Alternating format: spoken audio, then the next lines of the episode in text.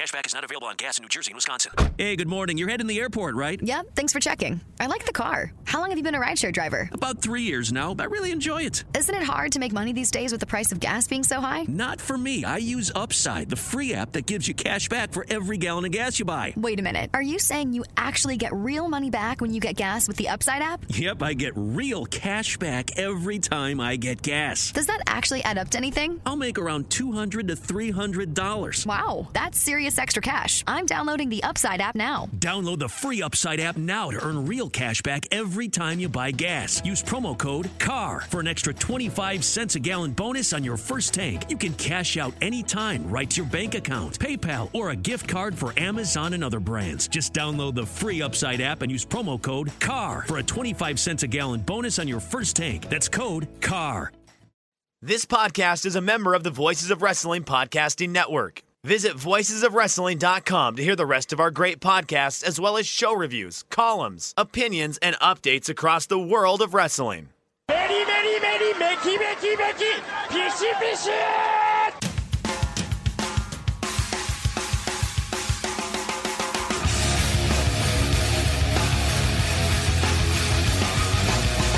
You are listening to the Voices of Wrestling podcast with your hosts, Joe Lanza X out and go listen to some boring podcast where they're, where they're afraid of their own shadow. Okay? Don't listen to Joe Lanza because Joe Lanza's not changing.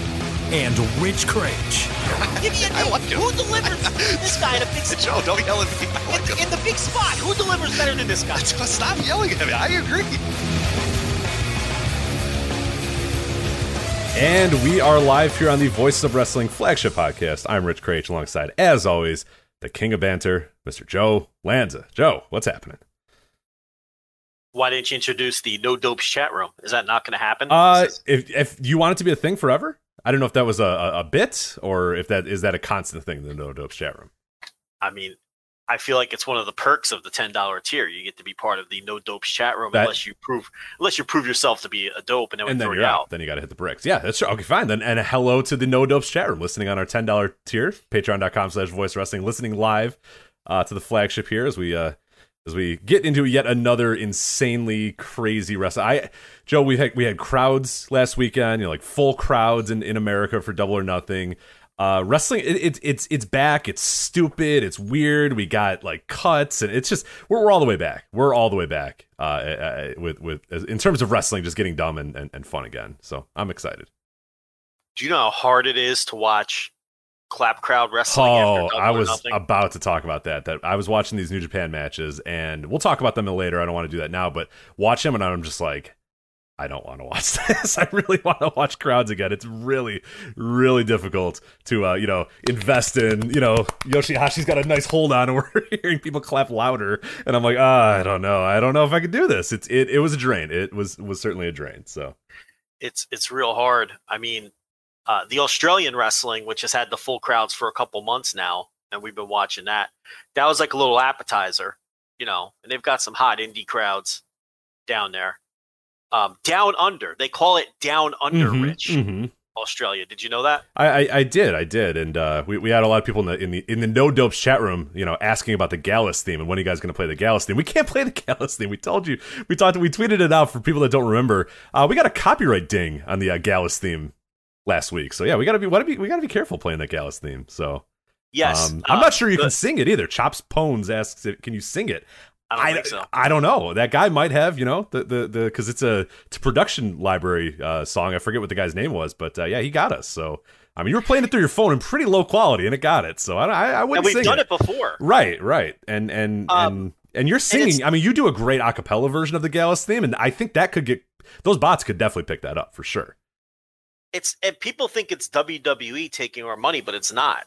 It's uh it's whoever was the original I guess artist who wrote this song who's getting the fractions of a penny that the YouTube hits uh, generate for us. We literally get fractions of pennies because nobody listens to these shows on YouTube. We put it up there, you know, because there are some people who enjoy the YouTube feeds, and um, it is a, a form of advertising to have it up on YouTube. And we have picked up listeners for all the shows on YouTube because we have people tell us, "Oh, we found you on YouTube." We're like, "Really?"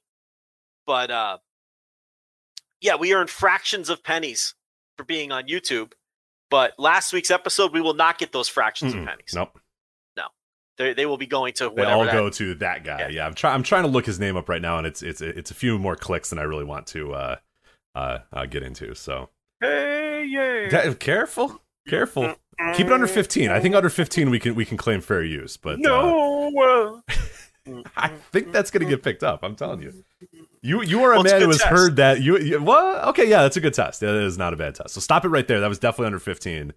Um, and we'll we'll see what gets picked up, and and you know if we have to send some more pennies over to uh whatever his name is, the guy that uh it had a cool title too, but again, I don't want to click a bunch of different windows to figure it out. So Well, my acapella is so good that it probably will get picked that's what I said. The bot is That's definitely going to get that. Yeah, the bot the bot is definitely. But we can at least say, hey, no, no, no, we sang it, and you know, we we we, not only sang it, but it was under 15 seconds, so we're going to get uh, hopefully some some fair use out of that as well. So yeah, if, if for the people requesting the Gallus theme, uh, it cannot happen right now. So um, yeah, that hasn't. And uh, and, and Nick the Nick is correct. Nick is correct that you have heard the Gallus theme probably more than any human that's not a coffee or Who, Sid me? Scala. Yes, you. you only only. I'm trying to think of people who have heard the Gallus theme more than you. Well, I get no. You kind of fell off of NXT UK though, right?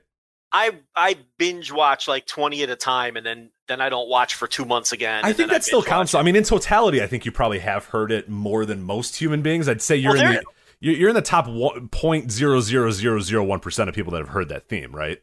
Maybe there are dedicated NXT UK watchers. Believe it or not, NXT UK is like it has a super underground following because the people who do watch it think it's really good. I know you think that's a bit, but it's not. Like the people who do watch it think it's the best brand. And I have to be honest, when I do watch it, it probably is the best brand. I know that's not clearing the highest bars, but it's it's you know, it's not terrible and irredeemable like the rest of WWE's programming. I'll put it to you that way. Yeah, I uh, it's it's it's always on a weird like for me, it's always kind of a a, a shock to you know because it's on t- it's on Wednesdays or Thursdays. I forget even what the fuck day it is, but it's at like two p.m. So like or, or three p.m. our time. So it's just so funny to hear like WWE like, "Are you ready for a new episode of NXT UK?" And it's like, no, it's like three p.m. No, I'm not ready Like, no, it. man, I'm at, I'm at work. Yeah, I'm at work. Like I'm absolutely not ready for it. And then there's, you know, gifts of these random people, and I'm like, who the fuck is that person? Like these just women, this this endless stream of women I've never heard of before, and they're like quote tweeting it, being like, "It's my time." I'm like, who are you? I have no idea who you are, or whatever. Uh, but obviously, it's not for me. It's not for my audience. But it's always just a, a, bit of a. It, it, it's just hard to kind of be like, what the fuck? Did 3 p.m. Like, why are you guys on 3 p.m. And it's like, oh yeah, right. It's not for me. It's for, um, you know, the UK audience. But uh, yeah, I don't know. Uh, Would you think that? how many Americans like slap their hands together at 3 p.m. and go, "Oh baby," you know, hop onto the Peacock and say, "It's NXT UK time, baby. Let's go. Let's see what we got for us." All right, well, let's figure this out. So there used to be 1.1 million North American subscribers or American subscribers, right? Correct. Yeah, yeah. To the network. We are assuming that a lot of those people didn't convert over to Peacock, right? Like that's kind of the assumption. Yeah, I think it's the same assumption. Well, especially especially the UK people, like you're saying, but you're talking about just America. Yeah, because you, you're trying to figure out how many people in America. Correct. Yeah, I want to. I want to know who slaps their hands together at you you know at 3 p.m. on Thursday or Wednesday or whatever the hell and watches it. Right. So we know that 1.1 million people in the U.S. had the network. Got it. Had access to NXT UK at one point. Right. We we are figuring that they have lost some of those people. Correct. Um, now, you figure they may have gained a couple viewers by people who had Peacock who now have the net. But really, how many people who had None of them are watching NXT UK. who weren't wrestling fans who now have checked out the network have now decided, you know what? I'm really into Joe, just Joe Coffey, and I have to. The, Right. the number's probably zero. Yeah, I was right? going to So watch the Friends that. reunion, but I'm going to wait off a sec because Joe Coffey's got a hot match against Sam Stoker tonight today on NXT UK. So I'll get to the Friends reunion and the Saved by the Bell reboot uh, in a bit. But right now, I got to get to Sam Stoker and see what he's Yeah. doing. So yeah, I- think it's safe to say NXT UK has Zero. added zero viewers from Peacock viewers. I think that's a fair assumption. Yes. but they've there's definitely less network viewers on Peacock for people who just let their subscriptions lapse and didn't bother coming over. But let's be generous and say that there's 800,000 people in the US with access to the network who previously had access to the network before who still have it now on Peacock. Let's say 800,000.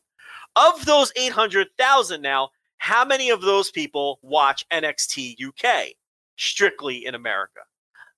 I would say, all right, if I put the over under at a thousand, what would you? I would you I would say? I would probably take the over, but I'd probably take the over very slightly. I was gonna say it's probably four digits, but it's probably not much above four digits. It might literally be a thousand. It might be a thousand and two. I don't think I'm comfortable saying two thousand. I think it's somewhere between a thousand and two thousand. a that, but the, yeah, um, It's asking a lot. I mean, you got to really think- be a like you got to be kind of a shut in. You know what I mean? Like you're, you're watching. I think I'd go under a thousand. I think there's under a thousand people in America watching NXT UK. Is that bold? No, it's not. Literally zero people talk about it. It's a it. tough time. It's a tough time to get on, and yeah, the only people that talk about it are people that are on the, on the show and, and, and reviewers. And even the reviewers, it's like you're dyed in the wool. Like real hardcore reviewers are the ones that are checking it out. So. Yeah. Um, but maybe we're way off. Who knows? Maybe that's some monster following. Highly So I didn't I didn't know you could actually time. I'm, I'm watching Joe Mod Mod King Joe Lanza over here.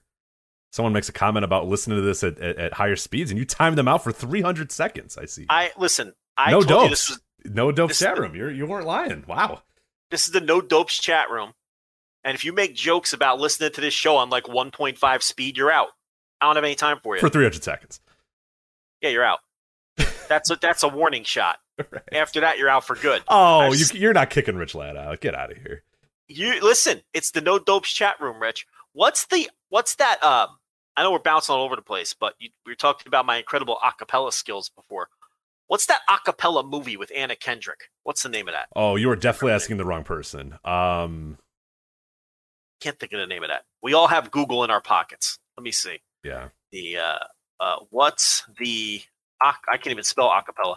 Acapella movie with Anna Kendrick. Are you someone who types the entire question? Yes, of course, Google? of course, yeah. yeah. You have to. Uh, what's the acapella movie with Anna Kendrick? Pitch Perfect. Ah, Remember the Pitch Perfect. Okay, yeah. I actually, you know, I have seen it. I have seen it. Not bad. It's actually not a bad flick. Oh, it's a movie you've seen, Oh. I've seen it. Yeah, it's it's all right. Um, I don't know why I brought that not up. I was good. just It's it's it's fine. acapella. It's got a, It's, you know, uh, it's got a silly. good narrative. It's got yeah, it's got a good narrative. It's silly. Silly. It's fine. Yeah, Fat Amy, very funny. yeah, yeah. I mean, I'll Um, watch that shit over any of the fucking MCU movies or any goddamn Transformers bullshit or anything like that. So we talked about that before. So Oh yeah, I got no time for any of that stuff. I'd rather watch a rom com or just a stupid movie like Pitch Perfect over that stuff any day. Four hour fucking superhero movie. Get out of here. I listen. I'm with you. Got a toner for Anna Kendrick. Tell you that. Um, so what was I saying? The Australian shows were like an appetizer as we circle back 18 Yeah, yeah, yeah. the Australian shows were like an appetizer for the full crowds. But once double or nothing happened, it's like now it's a real challenge to watch stuff, you know, with 18 people in the crowd all wearing masks who aren't allowed to fucking be vocal at all. It's it's it's it's rough, Rich. It's not right. We've seen the other easy. side now, and it's hard to go back to what we, we we've had before. It was easier, like you said, when it was just Australia, and you're like, all right, well, look, they're they're kind of their own thing. They're on their own island. But when it's in your backyard now, and you're like, dude, I can go to a wrestling show and go make noise, and, and it be a full crowd. Like I can watch wrestling shows now with full crowds. WWE is going to be in full crowds. NXT already, uh, you know, or uh, AEW already in full crowds. You know, the other companies I'm sure to follow very very shortly too in terms of having full crowds. It is very hard now when it's in your backyard to then go back to yeah the clap crowds in Japan and just be like, oh wow, they're really clapping loud for Yoshihashi here. It's just it, it's it's tricky, it's tough. So I was able. We'll, we'll talk about Dragon Gate. I was able to kind of deal with it in Dragon Gate, but I was not able to deal with it very well in New Japan. It definitely it, it definitely hit me like a ton of bricks in New Japan. I watched New Japan. I watched the entire Dragon Gate King of Gate show. I watched both All Japan Junior Battle of Glory shows.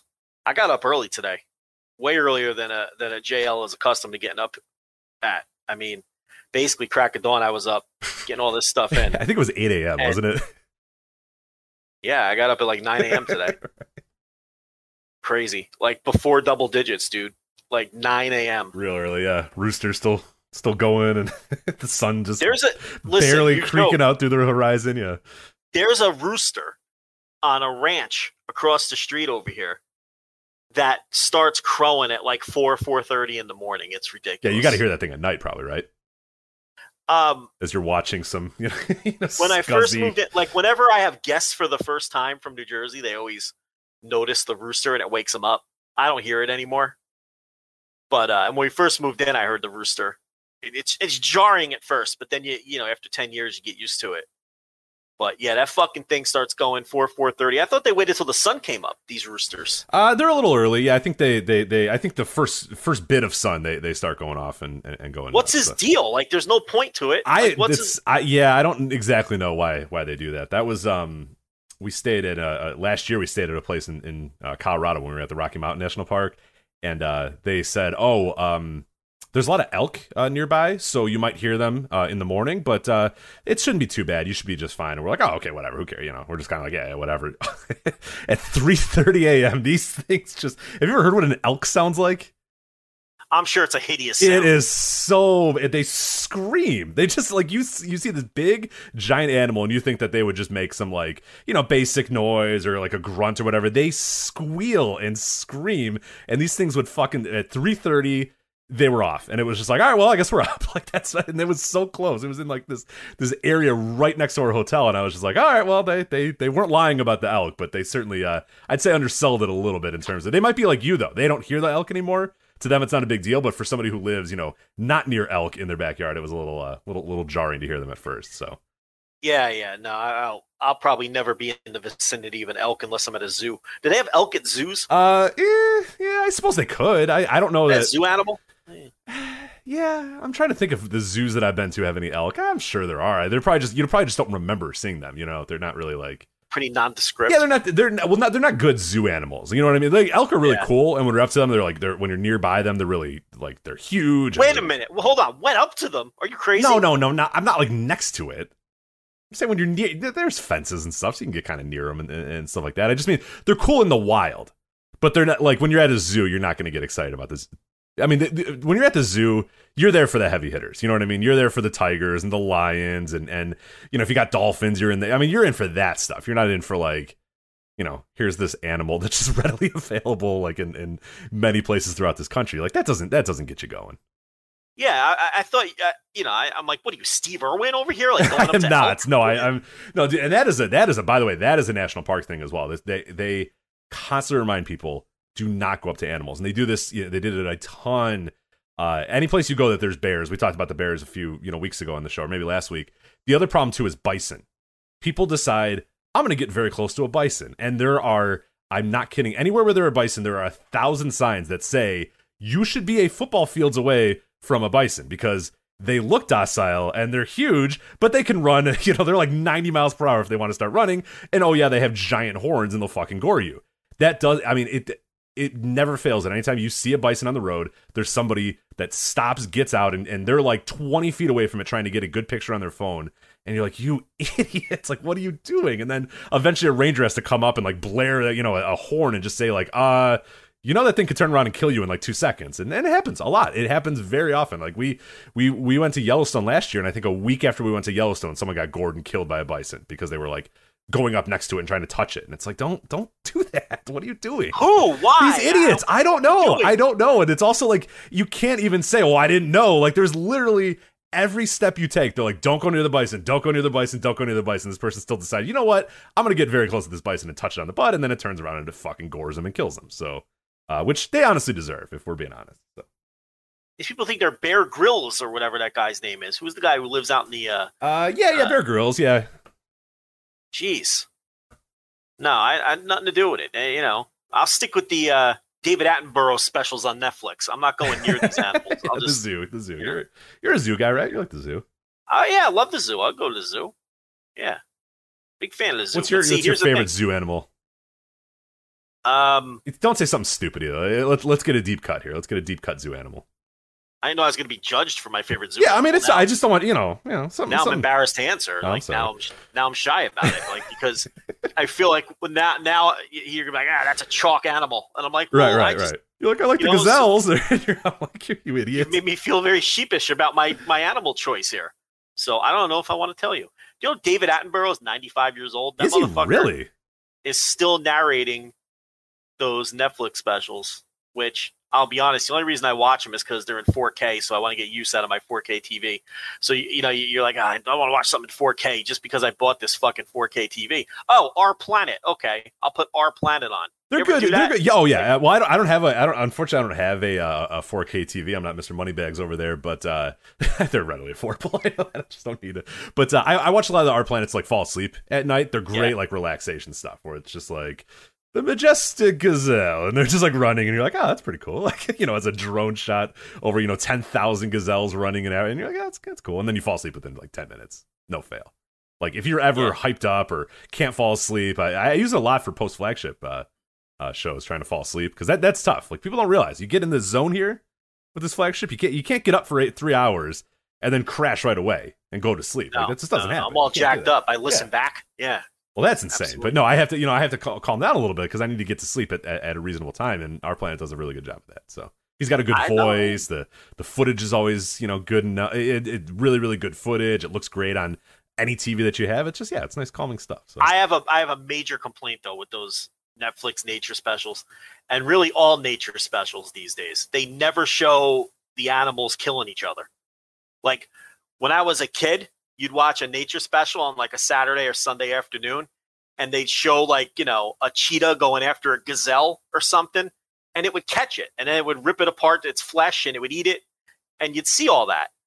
They never. Do you notice they never show that anymore? Like I the- do. the- yeah, I, I the do. 'cause- hunts are always unsuccessful. right because because I watch a lot of them, and what will happen is the nurse will be next to me, and she's like, "Oh no," because it's like a cute animal that's getting hunt, hunted by a, a very aggressive animal. Oh, no worries. They're never going to get I, it. and I always tell her, I'm like, "Don't worry, like it's not going to get him. Like there's no way. Like the, the you know that thing is going to get away. The meerkat is going to get away. Do not worry." And she's like, Yeah. "Oh, all right." And then you know the cheetah's running after the meerkat, running after it, running after, it, running after it, and she's like, "Oh, I don't want to watch." And then it's like, ah, the meerkat escapes again. it's just like, oh, all right. Yeah. Like, it's Yeah. like this It's so this young cheetah should wait for the next hunt. It's like you know Yeah. as it Yeah. licks its lips and then walks away in the other direction. And the meerkat, you know, in the hole. Yeah. like- and Attenborough has to rub it in. The puma will have to wait another right, day we'll wait another day. for a possible meal. And it's like, no, I wanted to see the meal now. Like, why- that's why I'm watching this.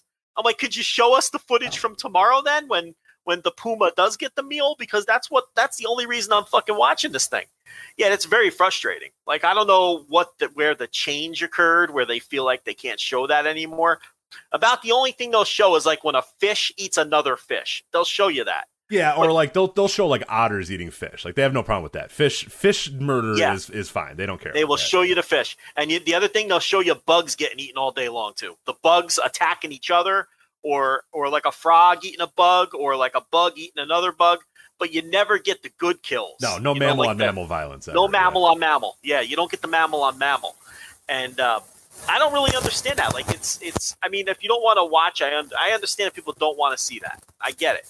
But at the same time, like it's just nature. Like that's the point. That's why we're watching this thing to see how shit works, cycle of life, all that. Um, I, I, I, I, I wonder what point we reached where they where they felt like that wasn't, uh, I don't know, uh, appropriate anymore. Uh, It doesn't. I, I don't know. Right. I mean, like what year? What year did they decide, or what what version of our planet did they decide? Okay, we, we got to stop. We, we can't have you know can't have the animals getting destroyed destroyed and eaten alive uh, here. So we gotta we gotta figure it out. Yeah, I don't know. I'm not sure. Yeah, yeah. You know, I, I don't need like, you know, rural Canadians clubbing seals. Like I don't need to see that. But um, you know, I but you know, if you want to show me a fucking tiger getting a hold of a fucking zebra or something, I'll check that out. You know, I think that's interesting. Um but I don't know. Um somehow Australian crowds brought us here. Somehow it got us there. Well, it is, it is a land of many, uh, many, many animals and very scary animals as well. But uh, yeah, we have plenty of stuff uh, to get to today. Quick note, Joe, your mic is a little scratchy right now. Just, just pointing it out. Ah, you know what? All right, let me see what I can do. I didn't want to. Yeah, didn't want to. Didn't want to blow your spot up. But uh, anyway, as, as Joe's kind of fixing his stuff there, uh, I do want to let you know we are talking about many different things uh, today. We're going to get into NWA's When Our Shadows Fall coming up this weekend on FITE TV for uh, 19.99. We'll talk about if it's worth uh, the money. The entire card, which we finally do have.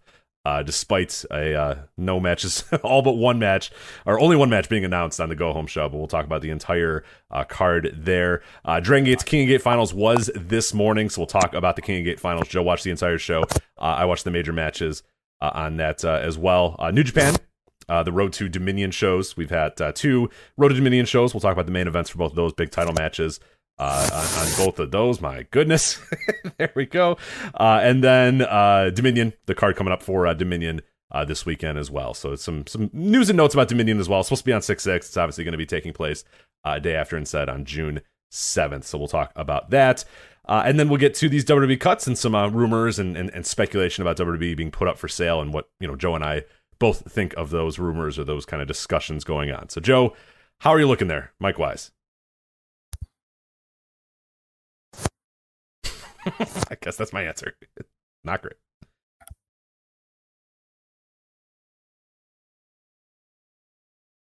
Okay, I don't know. We'll wait. We'll wait and see what Joe does. So, hey, how's it going, guys?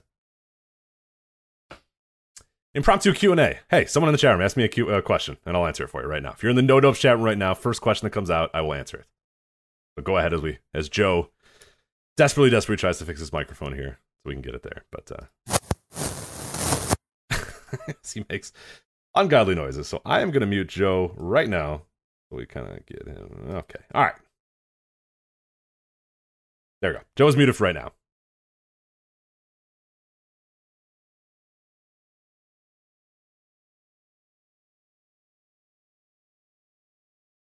Anyway, question out to the No Dope chat room. First, first one to get a question in. Uh, Matthew, th- will we get a run in? Uh, maybe in about 35 minutes because the nurse is not here right now. She is working. Uh, not right now. All right. Well, guys, it, you guys are asking really real questions here. Okay, Richard, this is a good one. Richard Carlson, did you get any weed while in Colorado? Yes, yes, I did. Um, got it in Denver. There you go. Uh, all right, Joe, are you back? You are back. All right, sound good. Yes. God, I want to answer any of these questions anyway. Good. All right. Those were awful They're questions. like real questions. Like, hey, where do you think? That was that was so bad. You probably have to edit all of that out. It was I terrible. have to. Yeah, I thought I thought it would be a little bit better than that. Yeah, I mean, maybe it's just the straight up dope chat room. I mean, it was pretty awful. Thought we get some Uh, fun, juicy stuff. It's like, hey, who's winning the NBA Finals? Like, do you really want me to answer that? Like, who cares? Anyway, Yeah. what do I got for the NBA Finals? Uh, Bucks, Bucks Clippers. Let's go with that. Anyway, I don't know. Uh, all right, Joe, you ready to get into these I'm WWE ready. cuts? Let's do it. All right, so we had some more unfortunate budget cuts. This uh, billion dollar company had some more budget cuts. We'll talk about that in a minute because there's this speculation about WWE being for sale. Uh, you, me, and Brandon Thurston are the only people in the universe that don't think that's true, but we'll touch on that in a little bit. I think we'll, we'll we'll lead into that in a bit. But what I do want to talk about right now is the people that were cut, the names, uh, and give some speculation about where we think they might end up, uh, what their runs in WWE were like, what's next for them, all that sort of stuff. So I will run down a list. We'll, we'll react uh, to all these guys and, and, and girls and think about and, and, and talk about what they're going to do and what's next for them. So I'll start out right at the top with Braun Strowman. And by the way, I should note as well, patreon.com slash voice wrestling, uh, $10 tier, you have a great write up that basically does this, talks about every, one of these people, you know, what, where that you think they're going to end up, where you think, you know, their careers went, and some, some pretty good analysis about each and every one of those. So I hate to double up on, on, on that, but uh, if you do want to read it, it is on a $10 tier. Uh, but now I can give my thoughts a little bit, and you can kind of, uh, expand your thoughts or update your thoughts too because somebody may have been updated over the last 20 uh, 24 hours and I, I tend to think I, I know who that person is we'll we'll get to him at the end but uh, let's start off first with Braun Strowman who uh, kind of the shock of all these releases I would say uh, a guy that felt like a WWE lifer a guy that felt like he'd be there for a long time uh, a graduate of the Performance Center arguably one of the best men uh, you know from from you know built up from the Performance Center brought in developed and then released to the wild and released to the main roster. I mean, of, of the guy of the men on the roster, he is probably at the top of the list of, of of projects, like real performance center projects. Like the reason you spend all this money on this performance center is for people like a Braun Strowman and to get him to that level and get him to the main roster. Uh, and it pretty much worked out, but similar to what something that you and I have, have said for years about Braun Strowman is he is one of and and and and correct me if I'll, I'll kind of get your thoughts on this as well, but he to me is maybe the best example of that star making machine being broken. That that what WWE used to be able to do and what they did for 30 years kind of died with Braun Strowman in a lot of ways because there's just no reason this guy shouldn't have been a star. He looked the way that they wanted him to look. He was a per, you know performance center guy, like we said. He had a, a really really good look uh, as well, like a really projectable look. He was decent enough in the ring. You could do enough with him that you needed to. Like he felt like the perfect package. He felt like everything you would want in that company. Now, if I'm booking, if Rich Kraetsch is booking a promotion, you know, is Braun Strowman at the top of my list? I, I don't think so. He's like, you know, I, I, probably not. But for that company, what that company always used to do, and what that company, eh, you know, purports to do, and develop stars and that sort of stuff, he is one of the best guys. Like he he, he is everything you would want in it, and they largely just never really went anywhere with him. And you talked about all the time. Like if you were booking Braun Strowman, you would know every single Braun Strowman loss ever. You would say, oh, well, he lost to this guy and this guy, and that's it. He's lost twice, all time, you know, to these top, top tier guys or whatever. And at a certain point, they just decided that Braun Strowman could lo- win and lose at will, and it didn't matter. And then occasionally he would just lift an ambulance or something, or he'd have some supernatural powers. And once that started happening, once he became just a guy on the roster that could lose, and then when he became just another guy that can do farcical things, and it doesn't matter week to week or whatever, he just became another guy, you know, just another blip in the radar, just another part of the blob or whatever. And it's just it's it's unfathomable that this guy would be in the blob and that we'd come to this point as well where he's so much in the blob that they can just say you know what? Hey we're paying you x amount of dollars which is pretty pretty hefty money. I think it's a million dollars or something that he was getting paid. And they look at it and go well we're not getting a return on investment in that. You're done. And it's nuts. Like i, I just I, he is a guy that i just don't understand how that company couldn't do something with this guy. And it makes me wonder and and, and maybe finally decide that this this this this company they're just they're, the machine is broken if you can't make Braun Strowman into a guy in this company, that machine's broken. Well, they had a window with Braun Strowman, and we talked about it at the time when they had that window. When they were pushing him as a monster, um, no pun intended because of his dopey nickname. But, you know, he was just winning matches and doing those silly feats of strength, and he was getting over the old fashioned way by beating people and looking impressive and being treated like uh, he was unstoppable and being treated like a star, and he started to get over. But the timing was all wrong because they were in the middle of you know one of their endless attempts to get Roman Reigns over as a big baby face when Braun got over, and they weren't going to let Braun get in the way of that, so they had to snuff that out. And we've seen them do that sort of thing with other people over the years, and it makes no fucking sense. If somebody starts to get over, go with it. And we were screaming at the time, they could go with this and make this guy. But because they had their long term plan with Roman, and I don't even remember in particular what feud it was for Roman or what they were building to, um, they they they snuffed it out and they never got it back with with Braun.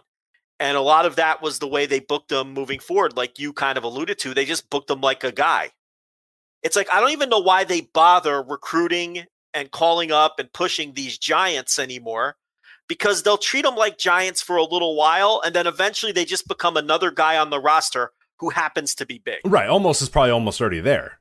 you know, for lack of a better term. Like he's pretty close already to just being a guy on the roster, which is nuts. I mean, that that and uh, we always say it, it's like it's so nuts that this company that was so good at booking giants, so good for so many years at booking big guys, and and and this dates back all the way to 1999. It dates back all the way to the Big Show when Vince McMahon was so confident that oh my god, WCW has no idea what they're doing with this guy. If I had a chance to get him, and then within two weeks he's losing and he's just turning and he's just a guy. Like they made him just a guy uh, immediately, and they could you know they they they would they would polish him off off every so often and turn him into a giant or whatever. But it was always short term. It was always a couple months. And then he was right back to being a dude, just being a guy on the roster. And it's unfathomable that this company that was so good and so predicated on building monsters like this and, and doing such a good job of doing it just doesn't know how to do it anymore. Just completely lost the idea of how to how to handle it. And this guy, I mean, he could go to an extent. Like he wasn't a horrendous. This is a giant Gonzalez. You know what I mean? This isn't you know these any guy like Omos is. I, I like Omos like Omos is a pretty fun wrestler, but I don't know that Omos can can really work. Like I think they can try to hide it and masquerade it, uh, you know, enough to make him you know a decent guy or whatever. But like you know, Braun for all of his warts and, and stuff, he could he could go pretty well. I mean, he wasn't that bad, and so it felt like all right. Well, here's this giant monster that looks like a million bucks. You know, has a, a, a you know a great voice, like a wrestling voice, like can cut wrestling promos and all that sort of stuff.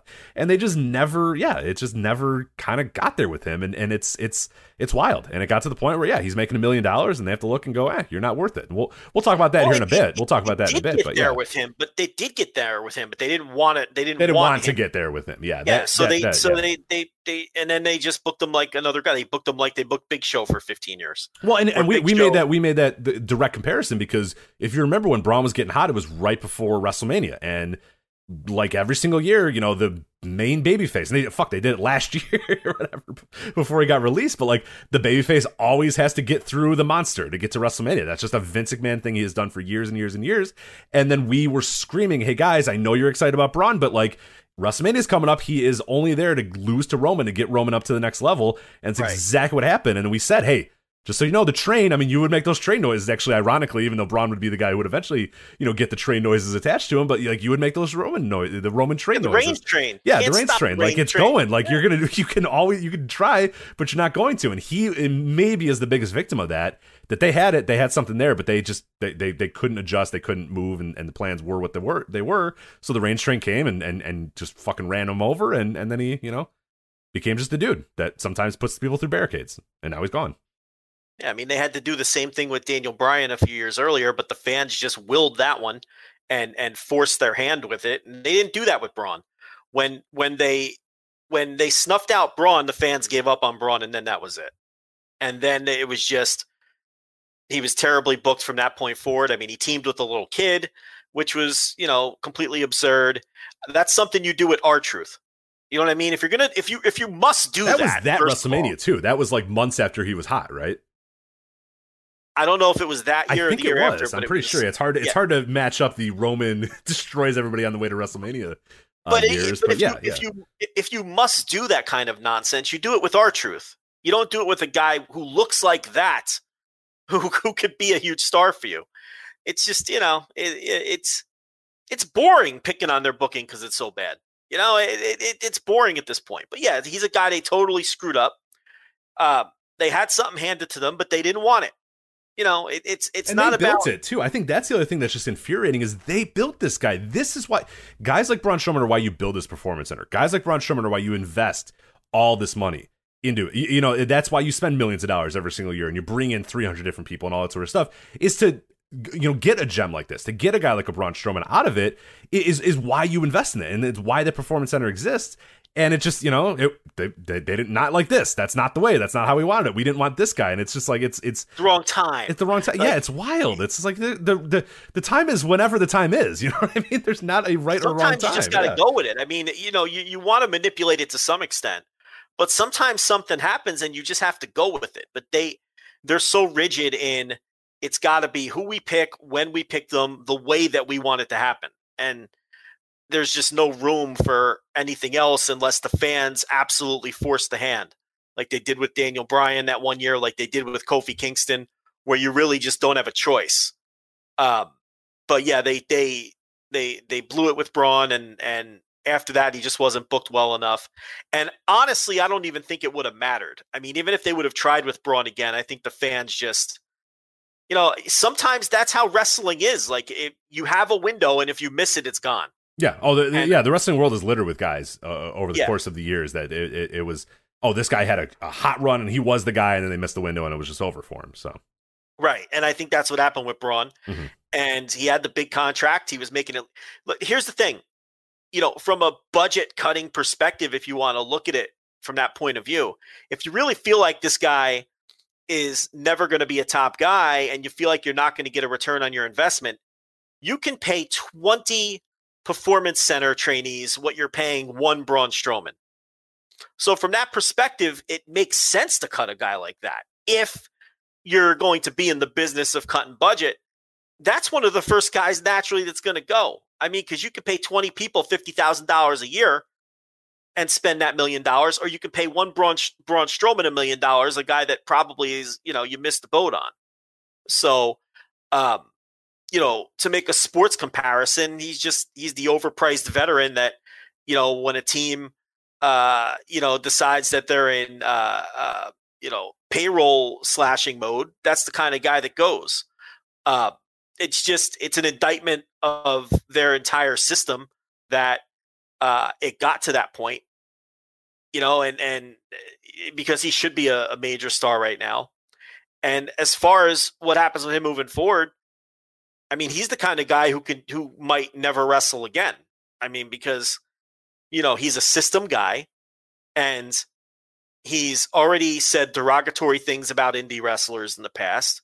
He has already been quoted as saying things like, you know, when when WWE is done with me, I'm hanging up my boots. That'll be the end of my wrestling career, because he probably views this as the pinnacle of the business and anything else being a step backwards. So he might be the kind of guy with that sort of mindset.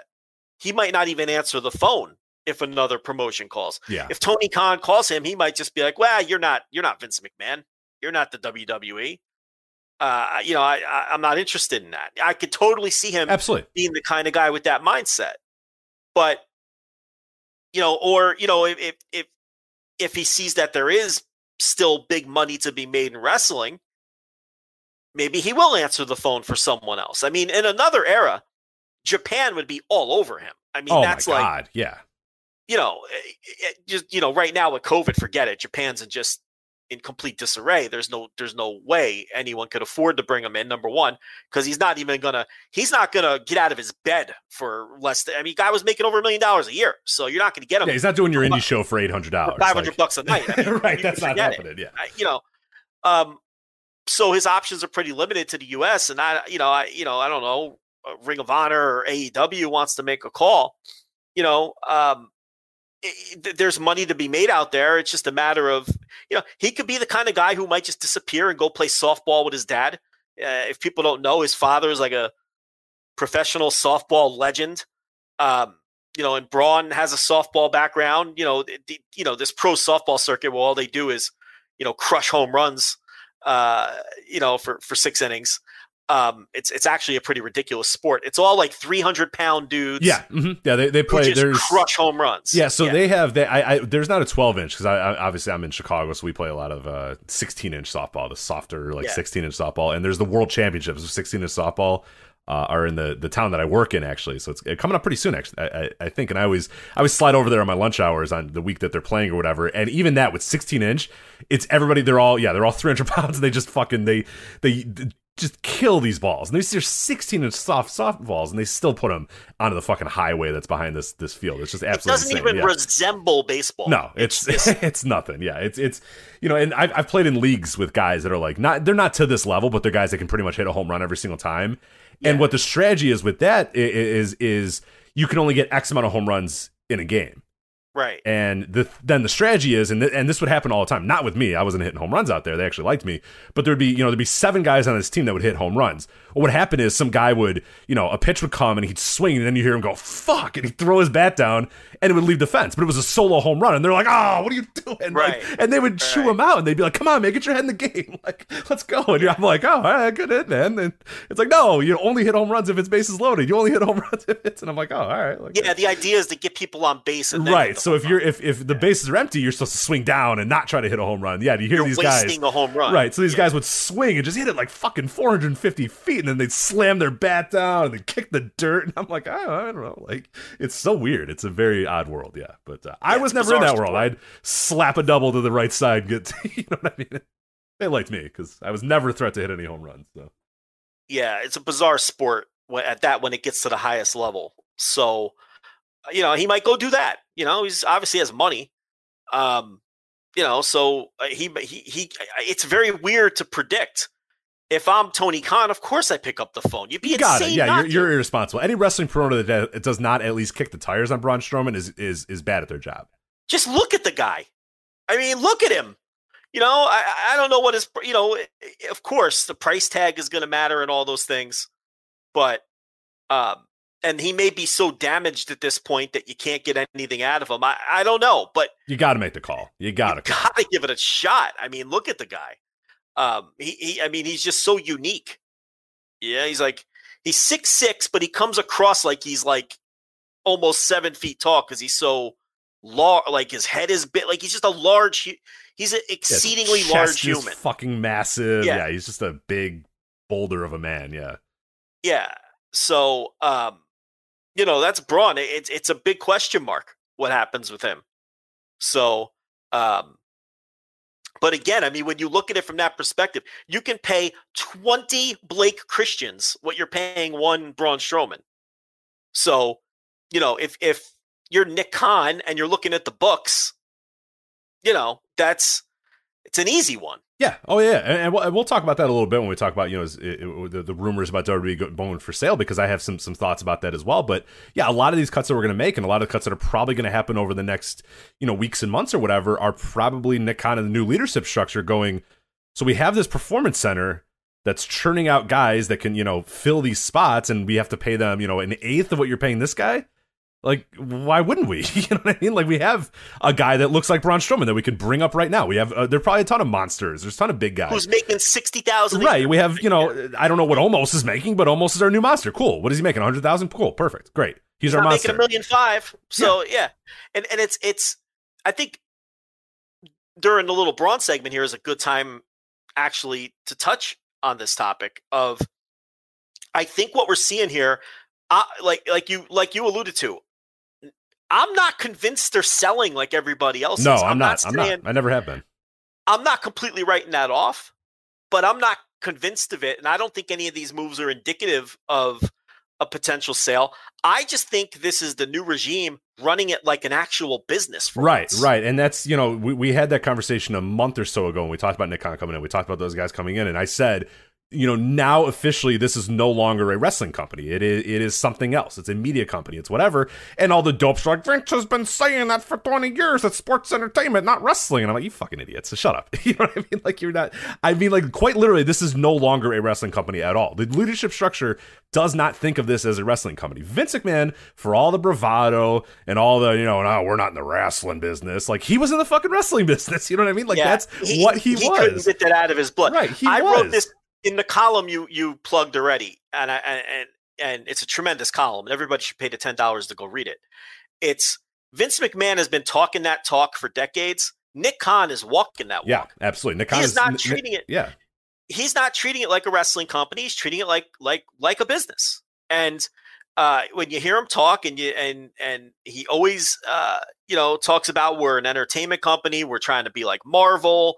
We want to be multimedia. We want to have you know make these characters into uh, and do all these different multimedia ventures with them. And they always bring up Marvel as the comparison point. And this is not Wilson and Barrios. This is a new team. He's bringing in all of his cronies that used to be his clients. He's bringing in all his old cronies from uh, from DAZN uh, to help him run this thing. And I don't see this as them preparing for a sale. I see it as them just finally running this like a business and not a wrestling business. Vince talked all that shit, but when you're hoarding talent, when you're hoarding up the talent to keep them away from the competitor, when you're counter programming the competitor, and all of these things are actually counterproductive to the bottom line, you're still playing pro wrestling games from 1987. Yep. That's what you're doing. Yeah, absolutely. Yeah, yeah. And, and we would talk And- about it every single year during the quarterly reports where I would look at the numbers and I'd say, man, why is somebody going to stand up and say, hey, why are we spending this much money on like this and this and this? Yeah. And there were on all this on all these wrestlers. You would always say that. Right. Like, and it was this glaring number that I'm looking at. I'm like, Jesus Christ, like look at the fees that they're paying for like these wrestlers. And it's clear, you know, and, and for years and years and years, you know, nobody would ask it. And and Vince, for all the bravado, he was doing the wrestling game. He he didn't want anybody else to have any other options or anybody to go anywhere. So that that's what it was. It was anti-competitive pro wrestling stuff that he would do. He'd counter program, he'd counter book, he'd he'd run towns. It's you know, just the, the, every you know, just do it on a much, much global, you know, much more global We're scale. gonna but- raid. We're gonna raid New Japan when they start getting hot. Right, We're gonna right. counter program Dynamite uh, just because we can. Right, we're going to hire even Jim Ross so that World of Sport doesn't happen. We're going to link up with Progress so that the UK doesn't grow. We're going to make Yeah. NXT Japan because I don't know what's going on in Japan, but we don't want it to grow. Like, you know what I mean? It was just, it was always, you know, Yeah. anti-competitive stuff to try to stomp out the competition. And what, what to me, what's clear, and I and I'm glad we're on the same wavelength. And, and and Brandon's probably the only other person that's on this wavelength from WrestleNomics. I'm sure we'll talk about it this week. Is like, I just think this is a bunch of new guys in the room that just go, who fucking cares about those guys? Like, Yeah. we're making a billion dollar. We have two billion dollar t- deals for our content, and another seven hundred thousand or whatever, the, or seven hundred million or whatever, whatever the hell USA deal is. We're so far ahead of those guys. Who gives a shit? Like, let him have Right. Braun Strowman. Why? Do, who gives a shit? Yeah, fire this guy. He's a million dollars. Let AEW sign him. We don't care. And that's not Vince. Never talked that or never walked that walk. He always said he was, oh, I don't care about the competition. I care about it was sports entertainment and wrestling, and we don't do that wrestling. We, but he always ran this like a wrestling company. This Yes. is not wrestling company stuff. This is guys looking at the bottom line and going, why the hell are we paying this guy a million dollars? And Vince not having a good answer, and I'm going, fuck this guy, get him out of here. Like, we don't need this guy. We can get another giant to play the role of the giant on Raw or, or the giant on SmackDown. You know, that they, they can fill that role with another giant. Like it doesn't Braun Strowman, the value of a replacement wrestler for Braun Strowman, especially with the way that that company works and that company books, is we can just insert anybody into that spot. Who cares? Who gives a shit? Yeah. Yeah. No. Well, I, don't know if it's gonna agree. work. Like it's probably. Go- I mean, hell, it's not not working right now. So I don't know. Like And people say, well, why do they need to need to cut costs to begin with? Well, they don't, but they're a fucking That's- business. that's not how business works. right. I hate to inform people- you about Okay. business. Yeah. So people will say, "Oh, well, they just had record revenue and record profit last year. Why they did they need to cut?" Well, I don't I don't know where you people work. where I work, the goal from my bosses is to make more money than the year before Right. every year. It doesn't matter if you're if you you don't break all of your records and then say, "Up, we did it, guys. Let's Yeah. all retire." No, they want you to then break those records, especially in my line of work. Oh yeah, yeah. No, we're going through that right now because I mean, last Yeah. year, your my line of work was so, did incredibly well because of COVID, and and we were all like, oh wow, I mean, this is going to be impossible. We're never going to follow this up again. And every single week now, it's a you know, it's a hey, you know, we got to get things going, we got to get back. And it's like, fuck, like you know, nobody believed that like last year was going to be it, but now it's like, all right, well now we got we did that last year. We can't be okay with saying, hey, well, COVID's over, so now we're doing half of our revenue that we did last year. Like no, now it's like, all right, fucking all hands on deck. Let's do it again. Let's do it again. Let's do it again. Like yeah, how do we find ways to grow over that? I mean, that's just the way it is in business. Yeah, Nick Khan's So- not going, wow, a billion dollars. Well, we're good, and puts his feet up on the table and goes, well, that's fine. like we've done our job. No, job. what Nick Like, Khan wants to do in his first full year is beat what they did when he wasn't there, Right. and, and to, to put another feather in his cap. That's his job. So to me, they're just running this like a business. welcome to capitalism, everybody. yeah. I mean, that's how it works. I mean, you, you know, so I, you know, I just see it as, and like you're saying, what is one of the most where are the redundancies in this company? It's the talent. They have 300 people under contract. And I think it was, it may have been Brandon, or may have been so. If it wasn't Brandon, I apologize to whoever it was, but I'm pretty sure it was Brandon. 70 people appeared on TV last week across all of their shows, and they have 300 people under contract. It's, they don't need it. So, and, and you're not going to cut you know, cutting the fifty thousand dollar people that you have stored in the in the warehouse. No, those are valuable. That's not going to make a That's dent. valuable. That's exactly learn how learn about sports. That is valuable. Yes. The minor leagues in baseball, that's valuable. The G League in basketball, that's valuable. You know that that is. Hey, if we can get maximum performance from the people that we're paying sixty thousand dollars to, that we'll take that way over whatever the hell we're doing with this guy for a million dollars. Even if he's good, even if he's good, hell, if that guy that makes sixty thousand is as good or, or close to good, that's a win. Yeah. The bottom third of every NFL roster is veteran minimum players and guys on rookie contracts. Because if they can get 80% of the production from a guy on a rookie deal, they're going to keep him on the roster over and they're going to cut the guy that was making $3 million if they can get 80% of the production out of the guy on the rookie deal. That's just economics. And that's just, you know, and now the NFL has a salary cap and all those things, so it's a little different. But uh, you can apply it here too, you know, to Strowman. Why pay Strowman $1.5 million when you could pay Omos whatever he's making? Or whatever six foot six guy you have in the warehouse who you can call up and get moving and and pay him, you know, whatever you're paying him.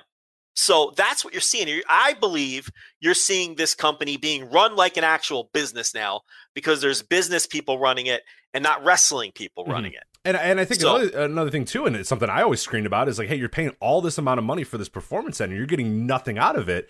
I'm very curious what the next year causes because it might be those guys saying, hey, look, we got this performance center. Like, we don't. What are we paying Ruby Riott for? I, I don't know. I, I I don't know how much Ruby Riott makes. I'm just gonna throw a number out. It's just pure speculation. Don't get mad at me or whatever. But let's say Ruby Riott was making hundred thousand dollars a year or whatever, conservatively, whatever. That's fine. That's probably it. We have Jade, whoever the fuck. You know what I mean? Like we're good. You know what I mean? Like we don't need. They've what do got we a need? We- million. Right. yeah, oh, we need somebody with weird hair that's got tattoos. Cool. All right, Ruby, you're out. Because you're making a hundred thousand dollars, and we'll bring up you know fifty thousand dollars, whatever And- the hell believe me, Priscilla Kelly making is or whatever. And believe me, she's making a lot more than a hundred thousand. Right. I just I don't want to give a number because people you know, Yeah, get I weird about it and stuff. Yeah. So I went low just in case. But like, yeah, when when you talk about Ruby Riott, like you can get a replacement level. And I hate to do this, but this is what they're doing in the room. I hate to tell you, this is what they're doing in the room. Is all right. Well, we can find a girl with tattoos and weird hair on, uh, you know, Jade, whoever, you know. Priscilla Kelly, you know, they, there's many of them. There's a ton of them on that performance center. So why the hell are we paying Ruby Riott X amount of money when we can just find a woman that can play that role and and and, and be that type of person? I mean, that that is what the realization I think is for people is going to be this. You know, that's when the shock of all shock. Oh my god, why are you releasing that guy and this guy and this guy and that guy? It's because they're replaceable. Everybody is. There are how many guys that you can count on one hand that are uh, unreplaceable in this company right now? I think Khan and his team went to McMahon and they said, "Look, we can cut money on talent, so I think we can cut X amount, and then it's up to Vince who he wants to cut." Yeah, or, I mean, or or honestly, what they probably did is they said, "Hey, who are the untouchables?" Like I, I Right. honestly believe it was probably the opposite. People think that Right. like Vince gave him a list. I think what they probably did, and I'm, I'm guessing this is probably what they did, is is ga- and said, "Hey, who can't we cut?" And Vince put a name down, a list down, and they went, "All right, cool." You know, then sort I mean, spreadsheet, look, sport by salary, and then go, "All right, well." at the end of the day, it's Vince's decision to a decide to cut people, and then b decide who you're going to cut. Let's let me be clear on that. It's not John Laurinaitis. Are you kidding? But- That's what. But people on Twitter well- told me it was John Laurinaitis, though. yeah, but I don't want people to think that we're saying that like Nick Khan is making. The Oh no, no, to- no, no. Yeah, no, no. and it's not the case but he's de- but his job is definitely to say here's the areas where we can cut back and then vince sits down with his wrestling people and says all right well who are we not who do we have no use for and then that's when they you know and and who do we have no use for who's making eh, how do we get to x amount of dollars in total cuts here with people that we have no use for because we've been advised that we can trim back X amount of dollars on salaries. I mean, that's how the process probably works. And then that's where they say, all right, well, we're paying this guy a million five and we're paying this guy $800,000 and we're not using her and we're paying her $450,000. And then that's where the decisions come in. But, um, you know, and I, and I do think that's kind of the mindset here. And if you look at this list of six people, I mean, yes, some of them, they're shocking names because, uh, again, to use a sports comparison, these this round of cuts usually when WWE makes cuts, it's the end of the bench. Mhm, mhm. It's the bottom of the roster. It's Matt Cardona and and uh, and and um, the get hype, stay hype guy, Uh, Mojo, uh, Mojo Rawley. and Mojo Rawley types, and you know people like that. It's the end of the bench. It's the bottom of the roster. It's people who never get pushed. This round of cuts to make the sports comparison. This was your overpriced veterans. This was your overpriced veterans that you can live without. Uh, That in their eyes, which is why some of them look surprising and why some of them look- really useful if they land in other places. So this was a different kind of uh, this is a different uh, round of cuts than what we're u- what we usually get out of this. And and it's rumored that there's another one coming. I don't know anything. I haven't heard anything, but there's a rumor that this isn't it, and there might be another round coming around the corner. Maybe they just haven't decided on the next batch, you know, and and maybe they're still maybe these were the easy ones. Okay, here's our first six, but we got to get down another six million so let's figure out what we're going to do and and and and you know so there might be more you know coming around the corner now remember last time when there were cuts they said there's more nxt cuts coming and it did take a few weeks before they eventually did those rumors did eventually come to fruition. So i tend to believe the rumblings that there might be more around the corner. Because they just if you're just looking this strictly as a business they do have way too many people under contract. I mean it just Oh yeah, it- yeah, and it's something I, I I screen about every single quarter when those things it's nice out. to have like, people on it, now look it's it's nice to have people on the bench that you're not that you don't have on but they have like 230 right, they have people on the 19 bench. benches. It's i mean that's just excessive and, and nonsensical and a, a total waste of money it's just anti-competitive. Yeah, it's just anti-competitive bull- wrestling bullshit. Right, we all know that that's what it was but it's like if you want to have 30 40 people in the holster that either are you know learning your system at the pc or you're just keeping off a tv you know just so you don't overexpose everybody that's perfectly sure. reasonable Oh yeah, yeah, yeah. 230 people under contract that aren't on on TV at all. I mean, that's just crazy. It just doesn't. And, and that's what you're saying. Like You're never going to real- sell that to a business guy. A bit, you know, Jamie Right. Horowitz isn't going to come in here and go, "What? What? Wait, what? We have 200." Like that's like Jamie Horowitz coming to ESPN and, or, or FS1 and saying, "All right, well, how many on-air hosts do we have? Well, we have hundred. Well, we have four shows. Why do we have hundred on-air hosts? Well, uh, it's like, well, no, get rid of all those guys. Like, what are we doing? Yeah. You know, think about it. Get out of your wrestling mind. Like, get out of the wrestling mind and think of what a normal business person and a normal sports business person, a, a real deal media business. you can business almost person is envision thinking. the conversation. Right. Like you can almost envision Nick Khan looking at a spreadsheet and going, "What the fuck is this?" and saying, Vince, why do we have 300 people under contract when 78 people appeared on TV last week? right. Yeah. Well, that AEW that blood and guts show on, on Turner. We gotta we gotta keep people away from that blood and guts program on Turner. And Nick Khan probably looks at him and goes, Who gives a shit? We are nine million miles ahead of them. Right. And he's right. What is it and he's right. And he's right. W- i- i- He's probably saying, and then Vince is probably saying, Well, I I don't want them to to succeed and get another television con. And Nick Khan's probably saying, again, who gives a shit? What do we care if they get Let's worry about our next TV deal, not theirs. an eighty million dollar TV deal. I'm working on billion dollar deals here. They're not even in. He's he, he probably can say Vince, you will be dead long before they matter. right, right. so why do you care about them? It they do not matter. That's the way a businessman is going to look at it because he's not interested in the petty pro wrestling 1980 shit. He's just worried about growing the company from where it is now and getting a $2 billion deal next time instead of a billion dollar deal. And, you know, and, and, and, and working those IPs and, you know, trying to do this Marvel bullshit that he's talking about. He doesn't give a fuck if Tommy End walks out on Dynamite in 90 days. He doesn't care. Yeah, if at all out, Tommy, End, uh, Nick Khan's not going to throw his, you know, his, his iPad against the wall and go, God damn it. They- Yeah. They've I mean, done it again. They've got Tommy in. these business people don't care about No. that shit. You know, so I think that's that's why you hire the guy, a fresh set of eyes, someone from outside the business who is, is going to uh, with a with a record of success like that guy has with everything he touches to come in and say, you know, let- let's do some things different here. So again, circling back, again, I'm not completely writing off the possibility, but I am not nearly as sold on this idea that they are just setting up for a sale. I, I, I don't buy it. I just think they're making prudent business moves. Yeah. The office cuts were all in departments that they're that that that they're not even like once they sold to Peacock, those are the, the departments they cut from. The content departments. Yeah. the oh, yeah. They don't need those people who anymore. were working on the network.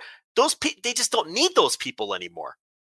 So I mean that's unfortunate, but again, that's business. That's what happens. I mean that happens in any business if you you, you cut a department sometimes. I mean that's basically what those cuts were uh, in the office, and uh, and and the talent cuts are.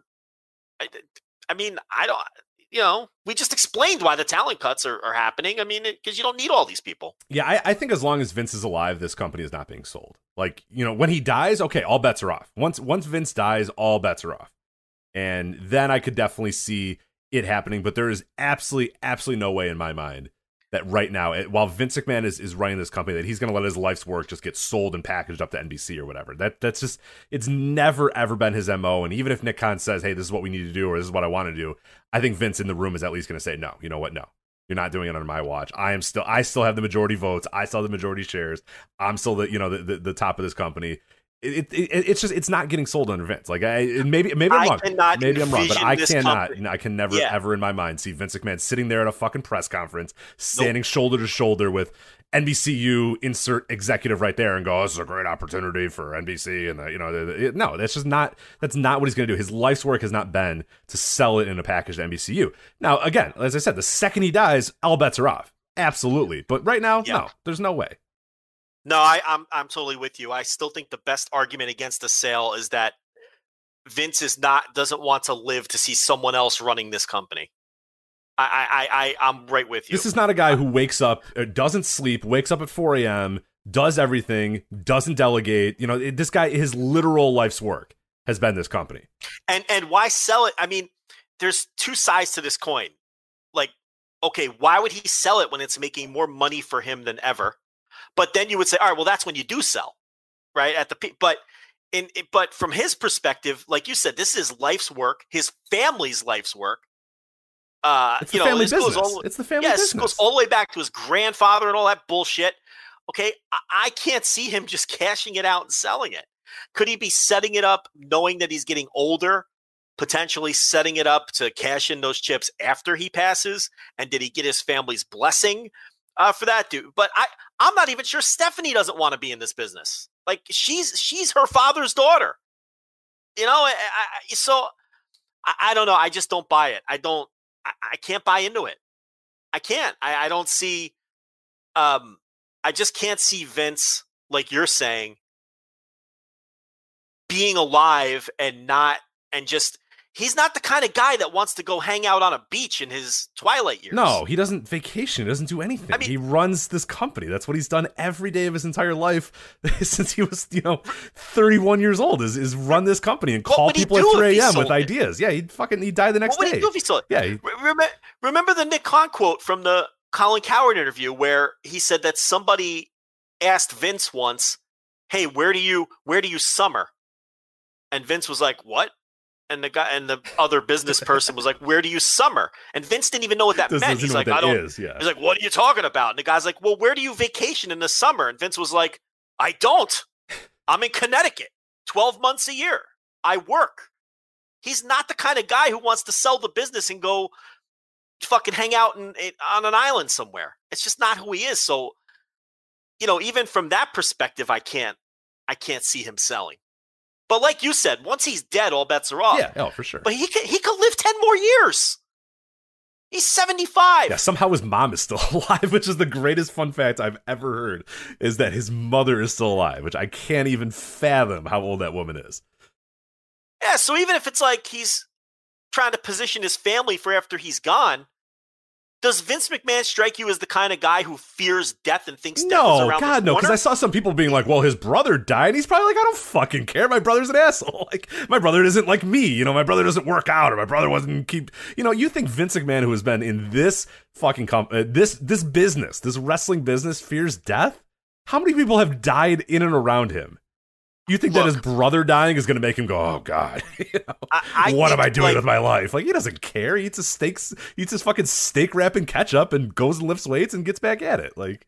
like anyone that age, I'm sure he's feeling his mortality to some extent. I mean, that's just, you know, but at the same time, I could also see him being the kind of guy who thinks he's got 20, 25, Oh, 30 more absolutely. Yeah, he gets in the gym and does his fucking bench presses and thinks, ah, yeah, you know, I'm I, dying anytime soon.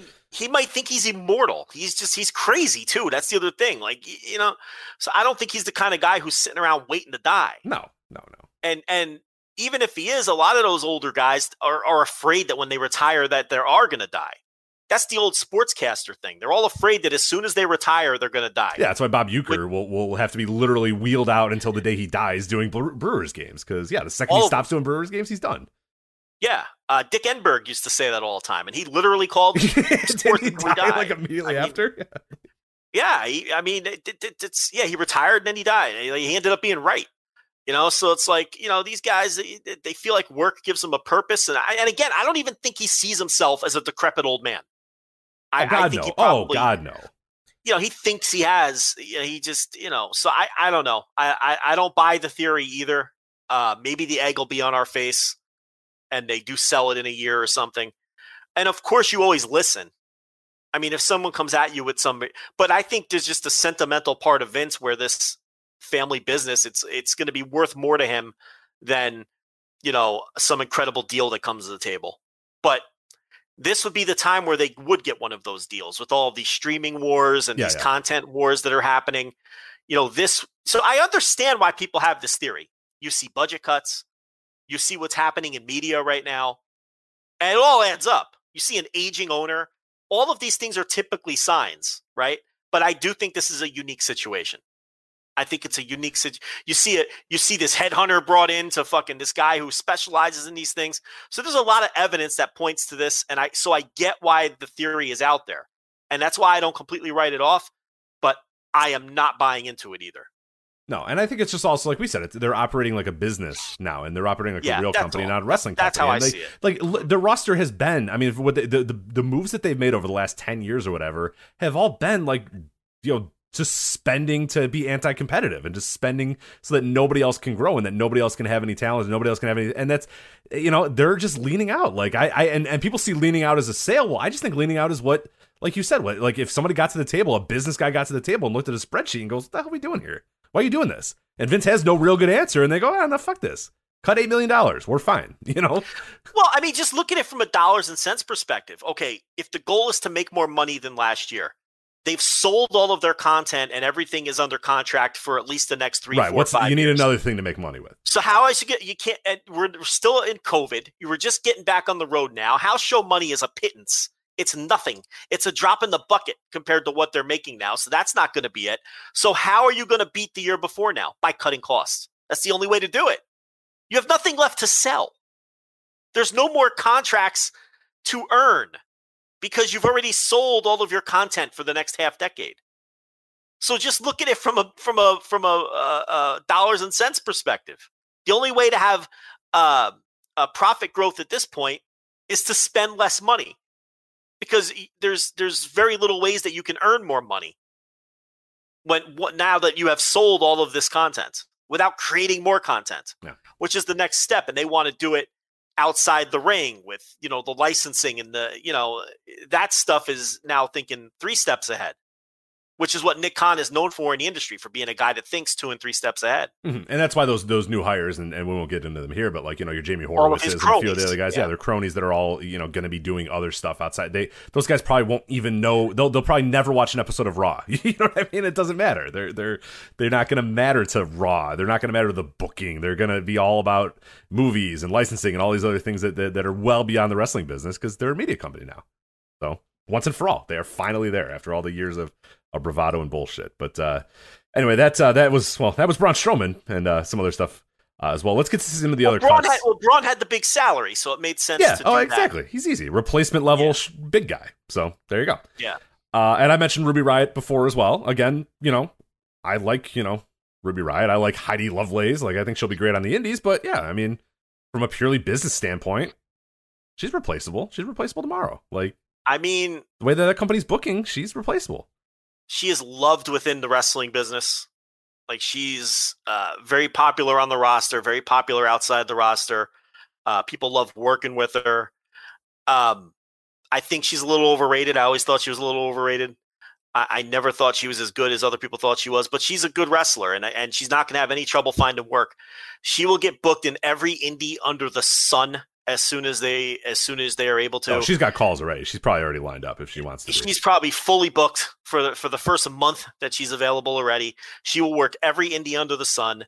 Uh, she, I would presume that she'd have uh, just about every, you know, your impacts and your ROHs and your NWAs are definitely going to knock on the door. AEW, I could see them uh, um, because her reputation is so good, taking a look at her as well.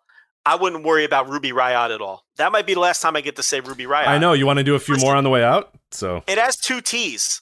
So I thought it was Riot. And that, you know, people think I do it on purpose. When they added the second T, I thought her name was Ruby Riot. I don't know. And then it just stuck. What do you want from me? You know, Eh, eh, Ruby Riot. But that's it. It's back to uh, Heidi Lovelace. yeah, So, yeah. Sorry. Well, there you go. Ruby no Riot. Ruby Riot. That'll be the last time. Uh, Santana Garrett probably the most irrelevant of the the ones. I'm recently signed. You know, she, she's a victim of is what happens is these people get called up and then not used. And then Vince is looking at his main roster sheet and he's like, well, I don't even use that because this happened to other people. Yeah, yeah, she was on the main roster. That that's the other funny Yeah. thing about her is that she was on. She she had you know for so long you know had been around the wrestling business, especially around Florida or whatnot. I think she literally lived in like uh, you know where NXT is in Winter Park or whatever, and then gets signed, does a few little NXT shots, and then she's quote unquote moved to the main roster. And I, maybe I, I don't even remember if she got used at all, even on a match or maybe one or two, and then put in mothballs, and then yeah, it's just an easy spreadsheet of well, we don't even use her, and we're paying her X. Like no, easy, let's go, get her get her out of here. So. Yeah. It, who who else did this happen to? Um, some others. It just happened to someone else who was on the main roster but never used, and then they were part of one of the last round of cuts. And someone made a good point. It might have been Meltzer. It's like if they were still in NXT, they'd still have a job because they would just be part of that giant blob of people in NXT, and they wouldn't end up getting cut when they make main roster cuts. So it's like the worst luck. You get called up, then you don't get used, and then you get cut because you're not being used. Uh, Vanessa Borne, I believe, is that's what the Swink said on on the chat. Dude, is that who you were thinking of? Maybe, yeah. Vanessa Borne, and there was I think there was one other, but um, Santana Garrett. I mean, you know, she'll get right back on that Florida Indy. loop. Mm, Yeah, she'll be in NWA, and she'll probably be in Ring of Honor, and yeah, she she's got she'll get plenty. And of she'll get work. Sure. I Yeah. mean, I, I don't know if now look, she has a tremendous look. Um, she's obviously you know very attractive and fit and pretty and all those things, and she's a pretty decent wrestler. So she should have no trouble whatsoever. Um, you know, getting real work. Uh, yeah, the NWAs and the Ring of Honors. Um, and, and Impact. I mean, she's been in Impact. Oh, yeah, yeah, yeah, the relationship there. And again, I wouldn't be stunned at all. Look, AEW cannot hire everyone. They can't. But I think that there'll be interest. I I wouldn't be surprised if there's interest in every single one of these people, though. That doesn't mean they're going to hire them all. They can't hire everyone that WWE releases, and they shouldn't. But um, you know, if I'm in that room and I'm looking at these cuts, do I have a discussion about Santana Garrett? Of course I do. Oh Look yeah, yeah, yeah. She comes to she comes to dark for sure. She definitely gets a call to dark, Yeah. and, and yeah, you know it. You, if she's there and she's cool and she's you know people get along with her and she can get something out of her, yeah, for sure. So yeah, she'll she'll get calls everywhere. She'll be fine. Yeah. Uh, Lana, what do you think of Lana?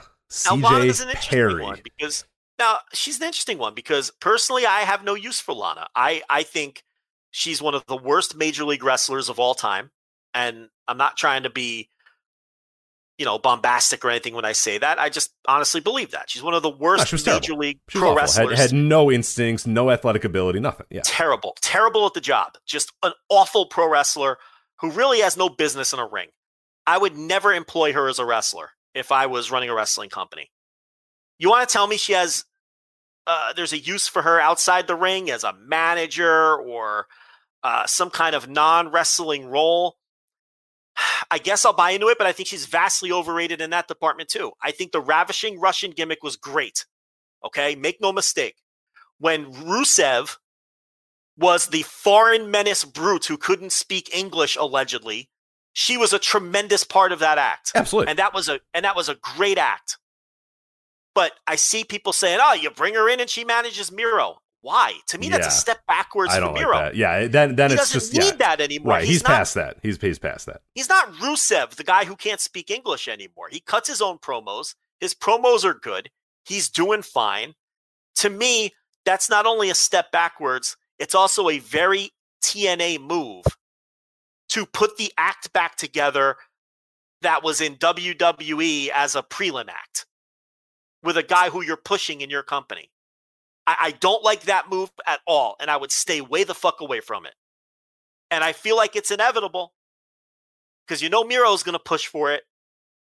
And I feel like they were, they did have good chemistry before. So the temptation is there and it's easy.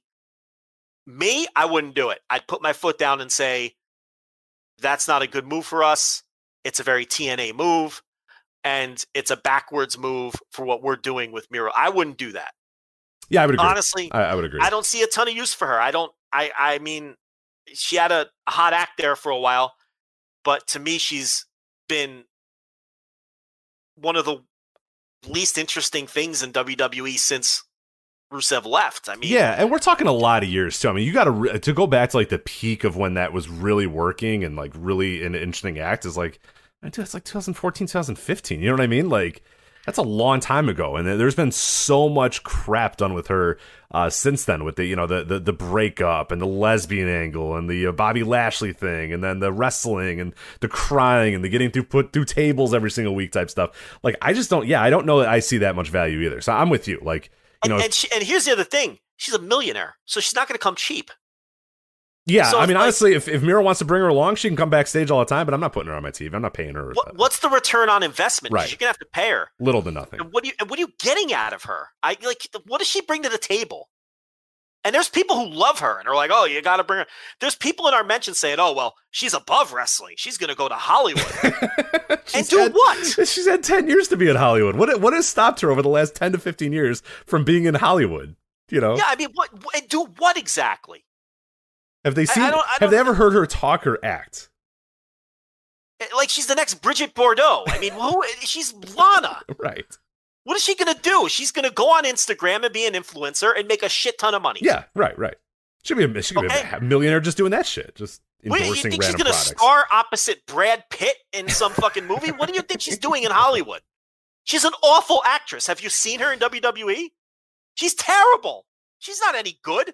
She doesn't show any like star qualities or anything. She's a pretty girl with a nice body who's gonna sell fucking tummy tea on Instagram and get paid a shit ton of money for it. And good for her. Yeah, not even absolutely. That's a her. great job. A great gig to have is to take pictures in love to have that bikinis holding an energy drink and then a bunch of people buying that energy drink because you're holding it in a bikini. That is that's living, man.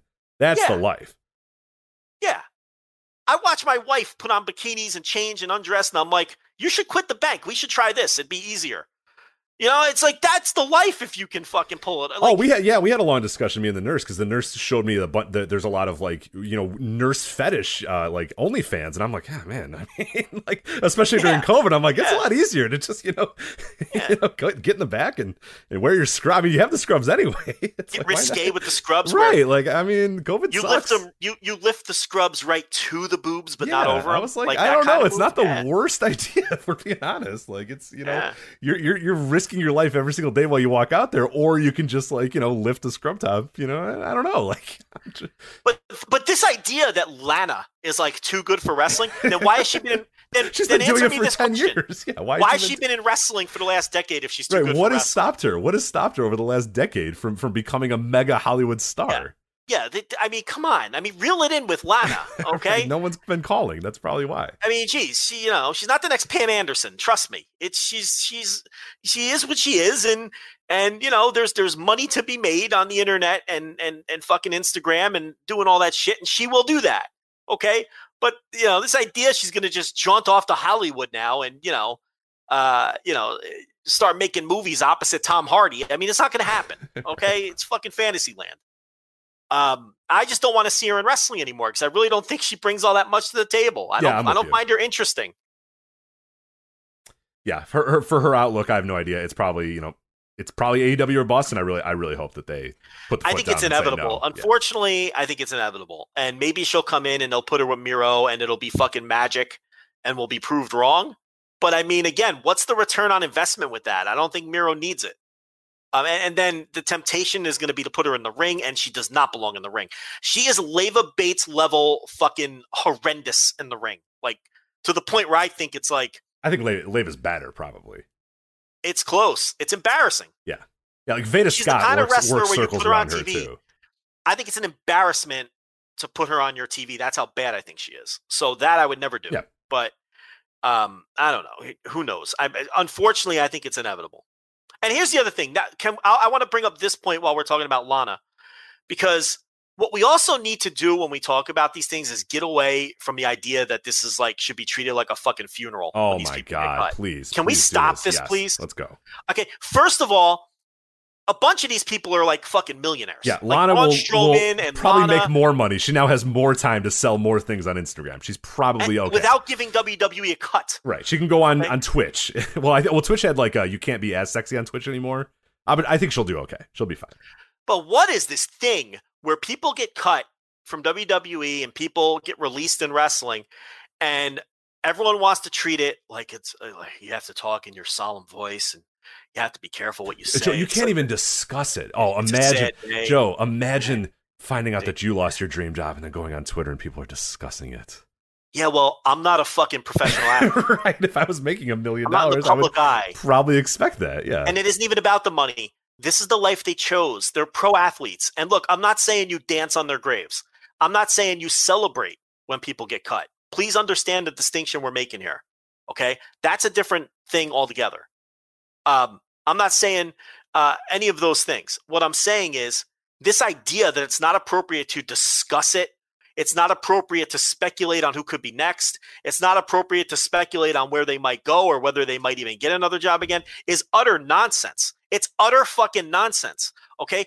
Uh, in any other sport, these things are discussed daily. Athletes are cut. People lose their jobs. NFL cut day, hundreds of hundreds of athletes lose their jobs, and 90% of them never work again in professional football. And it's discussed and it's talked about. Sports fans openly hope that certain people get cut. Oh, this fucking cornerback stinks. I hope they cut him. But in wrestling, it's this thing where we have to act like it's a funeral. And it's inappropriate to even broach the subject. And you have to tap dance around it like we're walking on eggshells. These are adults who chose to be professional athletes, who chose to be entertainers.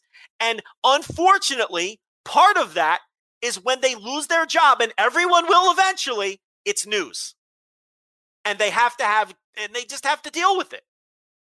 I don't know why fans have to take up for these people in this I- way. yeah, it's it's so bizarre. It's so much. It's it's an I'm friends with these people because I watch them on TV or I follow them on Twitter type stuff or whatever. It's just, yeah, it, it, it's wild. And also, these people made way more money than you'll ever make in your entire life in the last year. Pretty much, pretty much every single one Some of these them, people. yeah, of these, yeah, absolutely. yeah. Lana, And- Lana and has again- made more money in the last two years than you will ever make in your entire life. Person on Twitter that's telling us we can't talk about Lana. You know, you know what I mean? Like, Yeah, it's it's and again, it, it- and then the, and the reality isn't even isn't even about the money.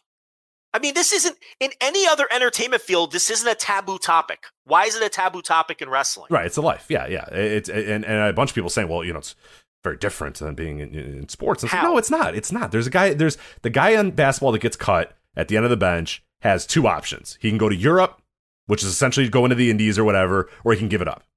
And half of them give it up, and half of them go to Europe. Like you said, uh, thousands of guys on cut day are cut in the NFL, and they all have. There's no other option for them in in, in, in pro They football. They never play pro football Right, again. they're And done. they like- go and, back to and they go. All right, well, I guess I'm working at a car dealership and- now. You know, like that's it. It's over. and nobody tells the beat writer that they can't report who's being cut. It's ridiculous. It's uh, utterly ridiculous to suggest that. It's news. Okay, again, eh, this isn't about dancing on graves or or or or being happy that someone. it- it- It's a that's not what I'm saying. Or mocking someone for being cut. That's not what I'm saying. I hope people understand what we're trying to say here. But it's like this. There's this weird thing in wrestling where people get touchy about these cuts. Like you know, no, this is news, and these are pro athletes. And Yeah, unless yeah. you're Sean Derek- Ross Sapp has all right in the world to fucking report To these report cuts. this. Yeah, like it's ridiculous. And oh, how dare you report this? You know, it's like who cares? like, come on. You know, unless you're Derek Jeter or Kobe Bryant or 99.9% of professional athletes someday are going to be told your services aren't needed anymore and we're cutting you. It's just the way it is. It happens to Hall of Famers. It happens to everyone. It's the way it goes. Entertainment as well. People get uh, dropped off of television shows. Their, you know, their character isn't working. They write them off. They kill them off. It- and it gets reported. You think Variety doesn't report that stuff? right. They're not going to report if a pilot doesn't get picked up and everyone's out of their job. Like, no, they don't. Yeah. It's, it's you don't. It's. I'm not saying you celebrate it, but it's news, and it's fair game to talk about. And it, it just drives me nuts. And I'm glad you that you. It, it it sucks that you had to single one person out on Twitter today, but you found one dope and you quote tweeted them and, and you made the point, and I was proud of you because it needed to be said. Because this this guy's tweeting, oh, imagine if people were talking about you. Yeah, well, eh, you know, Rich works in a fucking cubicle. That's different. These are these are people on TV. They're entertainers. They're celebrities. It's news. Okay, if they don't want their jobs discussed, they can go work with Rich. they can go work in my yeah my office. And in fact, all these people that got released, uh, they have great bodies. If they want to work at my job, they can absolutely do that. So Yes, this is part of the deal, and and trust me, they understand that. Yeah, these people get abused on Twitter more than you could ever imagine. Believe me, they understand how this works. Okay, it, you know, it, it's it's God, I, I that is something that I I I that I almost forgot to bring up, but I guess you know Lana was a good opportunity to do so because she's someone who, believe me, she's not going to be cutting back on the grocery bill uh, because she lost her. Right, I- Okay, they're going to be fine. there's this they- destitute nature. It's like, I mean, they can just go get normal jobs too. like, you know, that's this, oh, well, there's nowhere else to work. Yeah, well, tell that to fucking football players. Those guys are done. That's it. They're never playing pro football again, and they all have to now decide. And it sucks, and it's the risk you take. And that's the other thing too. Like, I nobody, I, I have friends, I have people that colleagues and all that sort of stuff that played minor league baseball, and that is a constant thing that comes up in minor league baseball. Is these guys are getting paid, you know, very very low amounts of money, and they get cut, and it's like, all right, well, you can, you know, go to the independents or keep trying to do it and do it and do it, or you can look yourself in the mirror and go, okay, this is done. Like I can't keep doing this. I need to go and just get a normal job. And like it sucks. Like it's a terrible thing to look at, but like, yeah, again, it's not like you can't say that because some minor league player got released. Like a lot of times those guys, it's like a, a moment of like, all right, well, that's, you know, I needed to look myself in the mirror and say it's over. Like it, it's fine. Like, and these are wrestlers. Like there's plenty of places for all these people to go. And if there's not, then they get a job. Like any normal fucking idiot out there that gets a normal job, they can go work in my cubicle. Like it's, yeah, it, it it's wild, but there it is. it's a maddening uh, thing that happens. yeah, yeah. Don't talk about them. You can't even imagine discussing this. Well, I mean, I'm imagining it because I'm discussing. it You know what it is? I think it's again, it's one of these things where, like, if sports fans get it, and I think people who aren't sports fans kind of don't, and it's and I I kind of understand, but like in sports, fans root for people to get cut. Like, like, could you imagine, like, in wrestling, if if people were out there like, man, I hope they cut so and so, you'd get killed if you express something. But sports fans do that all the time. Like, I've had it with this fucking relief pitcher. When are they going to cut this asshole? Like, that's people call up sports radio. the first thing they do is, yeah, let's cut this guy. This guy. when this are we going to cut this running back? He fucking stinks. Like they they root they openly root for people to lose their jobs in sports. So it's just I think sports fans just come from a different culture where we talk about this all the time with injuries. We almost expect wrestlers to get injured, right? So it's like not a thing to us. It's not like we don't care. Of course, there's compassion and we don't want people to get hurt, but we know we understand it's part of the deal because we see athletes get hurt every day. And and it's the same thing. I think we see athletes get cut and released and sent off to pasture every single day. So it's like when wrestlers get cut, it's I think sports fans just see it from a different perspective Mhm. because it's just a different it's just part of eh, to me I just see it. To me WWE is a team and sometimes you you know, Yeah. some people aren't useful to the team anymore. That's all. Yeah, and I also don't think Kristaps Porzingis is my friend, so I don't really give a shit if he gets traded or whatever. Whereas, Yeah, I mean, I don't, I don't, I'm not rooting for people to get cut necessarily, but I, you know, it's it. It may sound cold, but it's a shoulder shrug when they do. I mean, Yeah. it's just part of what it is. I mean, it's fucking. and they move know, on to the next thing in life. Yeah, Yeah. Mean, life fucking sucks. I mean, you know what I mean? Like life. And sucks. there's not a. and let me tell you something, Matt. of This batch of cuts, there's not a single one of them that won't be working in 90 days. Uh, so- yeah. Oh, they- yeah, and that, and that's I think assuming they, assuming they want to. right, right. If if if they want to be in wrestling in 90 day on the 91st day, all six of these people will be. yeah. mhm.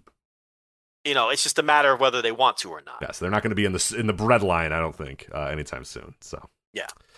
All right, move on to uh, last two here. Let's talk about Big Match Buddy. All I have to say about Big Match Buddy, Joe, is for business inquiries, secret no more dot inc at outlook.com, 89 days. This dude rules. Let's fucking go, Big Match Buddy. I cannot wait. Cannot wait. Little uh, DJW energy here. Absolutely, dumb jock wrestling. I told you to put him on the list when when because I, I forget what he did. Oh no, he sent a he sent a tweet and it was like terrible capitalization. The punctuation was awful. like there was tons of errors, and I'm like, ooh, okay, we got we got something brewing here. We got something brewing here. And then six hours ago, he blessed us with this tweet: four business inquiries colon capital S secret capital N no capital M more dot inc. He put a dot in the in the beginning of an email address. Yes. Secret no more dot inc at outlook.com. How do you make an outlook.com? My man's got an Outlook email account with a period in the address I mean, this is this is Dumb Jock Wrestler 101. with a countdown clock for when he's available. 89 days. And that shit's going to get updated every single day. I am all in. This is the stuff that we say when you want to figure out who's going to who's to pick up that phone, who's figuring their shit out, who's getting their bookings. You don't think Big Match Buddy is already got matches ready to go? You don't think he's got the 90 day and, and the calendar and shit ready to go? This I keep an eye on Big Match Buddy, man. Do not forget about him over these next 90 days. I can't wait. No, he now look from just a wrestling fan perspective, he's the one I'm most excited about because first of all, he's a, he- he's big match buddy. I mean, you remember the the 205 live days when people were still paying attention to that show. He was having great matches every single week. Okay, um, he's a dumb jock wrestler. He's uh he's a he's a uh, uh, spot fest style of wrestler. He's a Kenny Omega clone. Clearly watches his Omega tapes. Um, the guy's just a lot of fun. He can he would be a boon to the American Indies. And don't forget this, he came from Melbourne. He could go back to Australia if he wanted. what wants. a huge that'd be such a huge get too. and they could use an injection that that MCW because they've lost a lot of talent. Danny Psycho retired, Avery's on a break. They're losing uh, the three ROH wrestlers, Slex, Kellyanne, and Adam Brooks. Presumably, are going to go back to ROH at some point when the COVID situation uh, clears a bit more, and it's getting a lot better in America. So that should probably be soon. Um, you know, they've had some other wrestlers uh, for various reasons that you know are either leaving the company or taking a break and he could step into MCW for a little while before he finds a permanent home where he where he came from. I mean, that's the that that was the indie promotion that was basically his home before he signed. And you know, he could wrestle Adam Brooks again. He can wrestle Royce Chambers, who's almost like a mini Buddy Murphy. Like Royce Chambers is like a Buddy Murphy clone. Like he, he you know, they're very similar wrestlers. Just saying that matchup. I mean, I'm not gonna lie, Joe. I'm getting a little uh I listen. getting a little excited, getting a little uh the heart's going. It's, just imagining. Nipples fucking- getting hard. I excited. yeah, the other part's getting hard. I'm not gonna lie. Royce Chambers versus uh, Buddy Murphy, man. That sounds fucking right up my alley, or whatever. Or Matt Silva, my- or whatever it's gonna be. So. Matt Silva, yeah. I wrote in my column of all the possible matchups I could think of with the cut talent, that's my number one. Buddy Murphy versus Royce Chambers in MCW in Melbourne. That would be tremendous. That'd be my number one match for uh, that I can make. Uh, if I can make one match with a magic wand, that's the one I would make out of the people cut. You know, so he could do that, and then he's good enough to work in any promotion in the world. He could go to New Japan. He can go to AEW. He can go to Ring of Honor. And he's got the Ring of Honor connection through Adam Brooks because allegedly these guys are tight. So I could see him landing literally anywhere because he could hang anywhere. You know, and I could see any of these places being being interested in him. Do I think he's going to be a main eventer drawing big money? No. Do I think that he can be a valuable part of anybody's card and have entertaining matches? Fuck yeah. I can't wait to see where this guy ends up. I'm most excited about him. Big match buddy. I can't wait. I'm uh, I'm I'm on his Wikipedia right now. You you want to you know the, the- we were talking about dumb jock wrestler energy here. Uh, I don't know if he added this part to to his Wikipedia or who did, uh, or they grabbed it from a different source or whatever. But regardless, uh, if you go to the personal life tab on uh, on on what Buddy Murphy or Matt Silva or whatever, uh, it talks about his engagement to Alexa Bliss or whatever. But the, the important part here is quote he has a background that includes bungee jumping, rock climbing, and Joe quote swimming with great whales. Oh, this guy fucking what a man.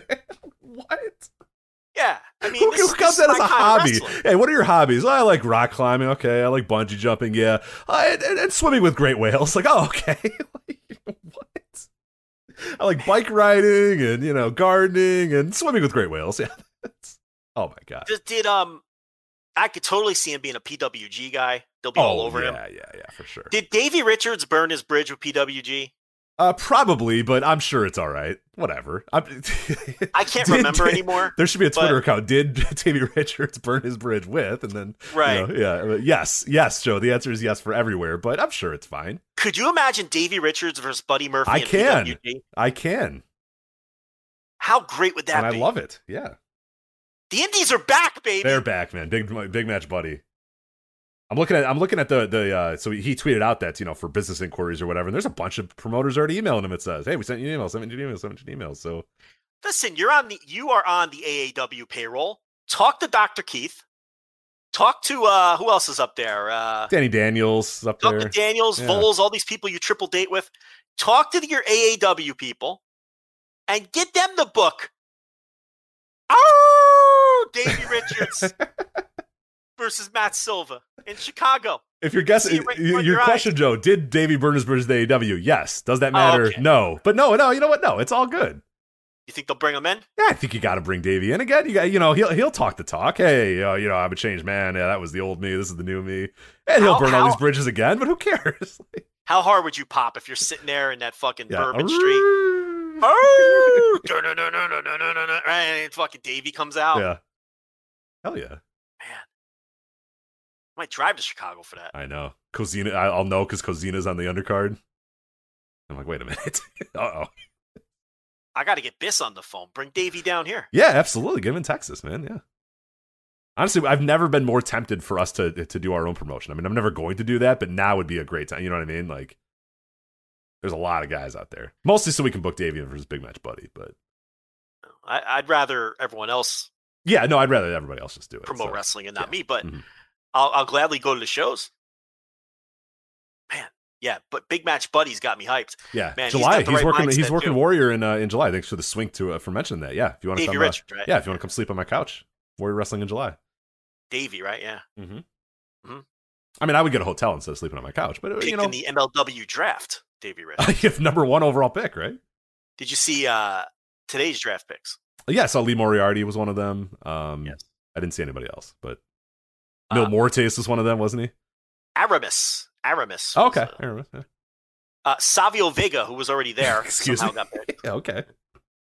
Who, that's not a good value pick. Who picked him so uh, so high in the draft? He's already there. Like, why would you pick him? right. like, he's part of.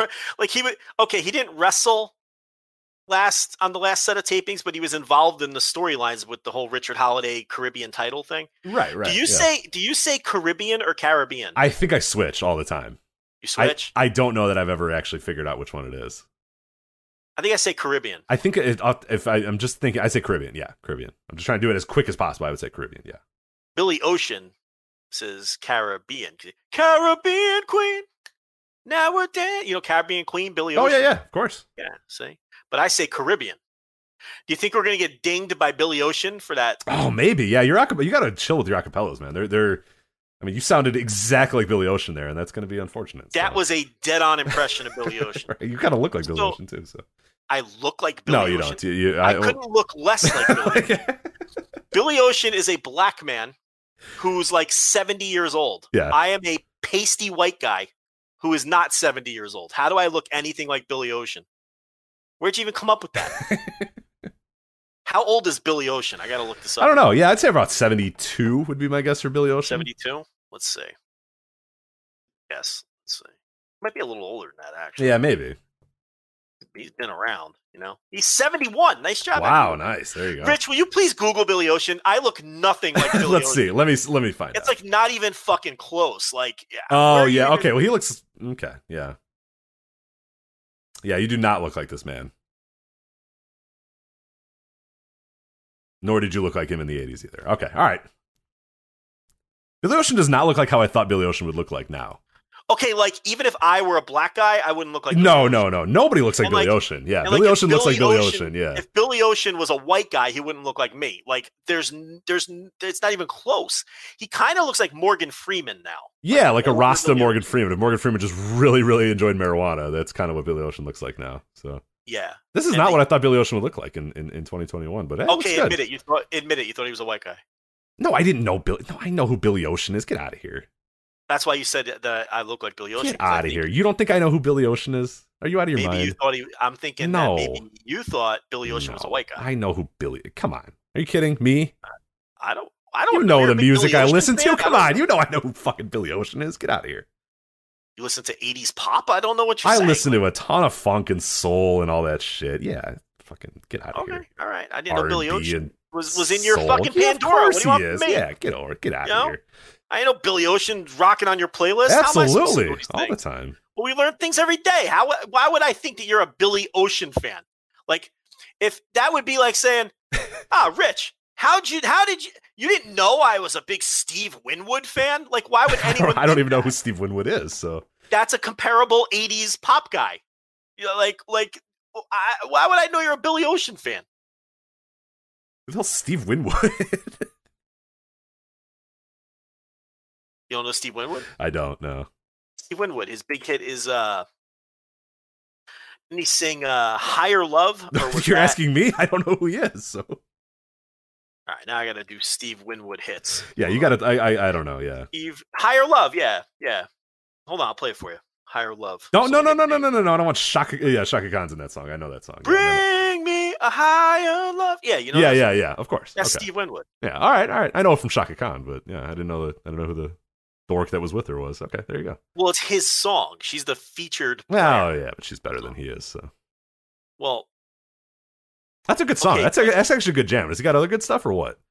Uh, back in the high life again. I'll have to listen. I'll listen tomorrow. I'm to sure you Steve know Winwood, that because. Higher See, Love's a good song. That's a good ass listen, song. Yeah, Listen, you're ripping Steve Winwood. I, I bet you you like him. I, I think gonna, I do. Yeah, Higher Love's a great song.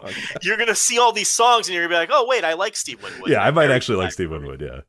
Yeah. Oh, because Uh, he, yeah, he's got a lot of soul. I'm looking at these songs. Yeah, I know a lot of these songs. Yeah, I just, I guess I never knew it was him. So Well, you learned something. there you go. Thank you. Yeah, now I know who I'm listening to do tomorrow. Steve Winwood. Yeah. Yeah. And now we're gonna get three different copyright uh, dings. So Oh yeah, I sang Steve Winwood too. Steve Winwood. We're gonna get uh, Billy Ocean. what about Peabo Bryson? You like little Peabo? I, does I don't know who that songs? is. I don't know if I know who that is either. Oh, listen, I bet you. See, you I just don't. it. I don't think I know the names of these people. Especially in the '80s when there were so many songs. Rich, the over under on Peabo on uh, Peabo Bryson songs that you know, I would put it at ten. That's how confident I am that you know Peabo Bryson. All right, A whole at- new world from the Aladdin soundtrack. Oh yeah. Uh, Uh, he does all those Disney songs. Ah, see, I'm not a Disney guy though. yeah, but you know the songs. I do. That's I all that guess, matters. Like you don't have to like the movies. Like I don't expect you to be sitting there watching Princess and the Toad, but you know the you know the songs. Yeah, from okay, all Disney. Movies. You know what I mean? What did he do before that? Oh, he's Peabo Bryson. Oh, okay. He's you know he's Peabo. He's cool as fuck. He might be dead. No, he's not. He's seventy. He's still kicking. Peabo. Basically, if it's a Disney song and it's a male voice, it's, It's, probably, Peabo him. Yeah. Bryson. Okay. All right. Yeah. That's good work if you can get it though. Like, Absolutely. Yeah. Elton John did that for a long. I remember then throughout the '90s, he Uh-huh. was getting into that real big. He's like, "Yeah, I'll write a song for the fucking movie." Yeah, it's yeah, it's easy money, man. Yeah. Well, all right. Excuse me, big Billy Ocean. I fan. am a big Billy Ocean known? guy, and apparently a big Steve Winwood guy now too. So yeah. Yeah. All right, let's. so that's Buddy. That's Big Match Buddy, who fucking rules and rocks and is going to be incredible.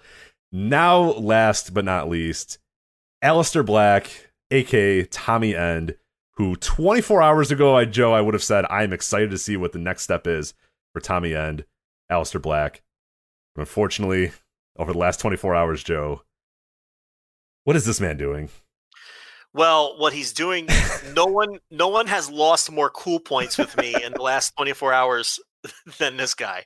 What a fucking nerd! This is the biggest dork. I thought this guy was cool as fuck, and, and in 24 hours, I now think he's the biggest fucking dork I've ever heard. So this is uh from uh, WrestleZone, uh, who, who transcribed this interview here. This is from his Twitch stream, which, by the way, he wasn't. Oh, sorry, his wife's Twitch stream, which, um, hmm, that's weird because he his wife wasn't able to have this Twitch stream while she was employed with the company, and then they uh, released her because of her uh, objections to uh, having this. But anyway, he got on his wife's uh, Twitch stream to uh, wife, right?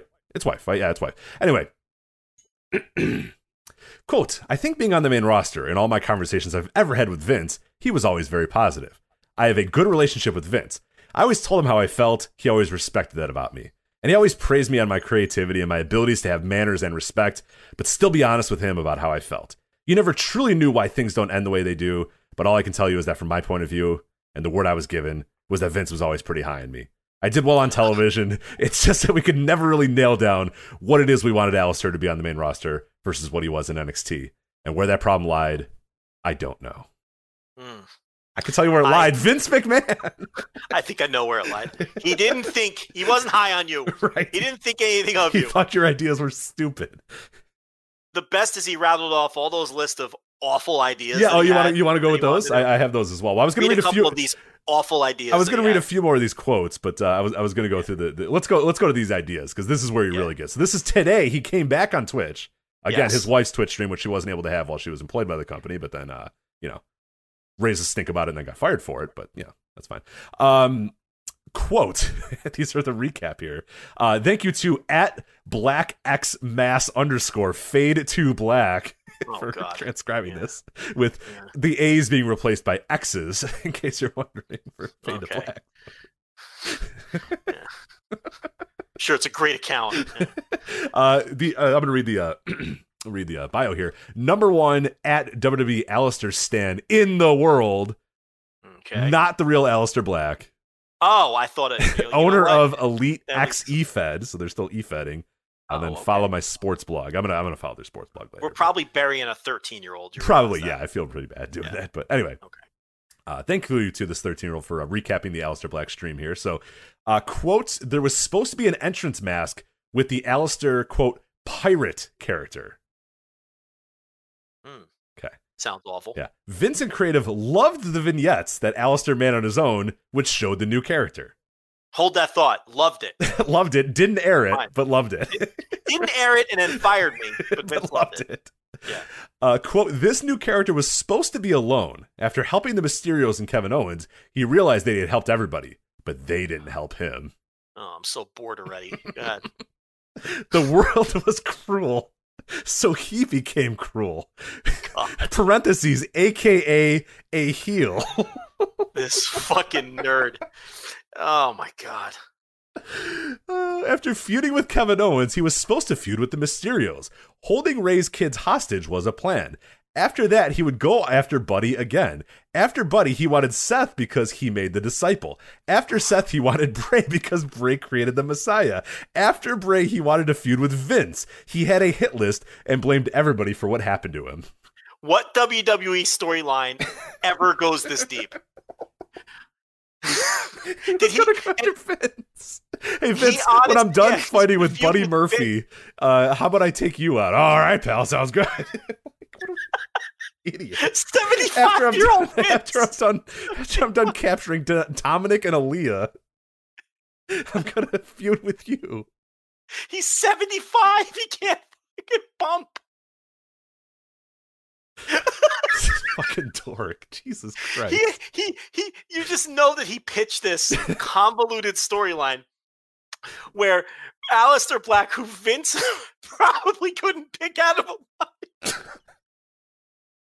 He's probably like, "Ah, what's Phil Brooks doing here? Uh, What's he doing in the building? Ah, Punk looks terrible. Is Punk doing meth? What's going on here?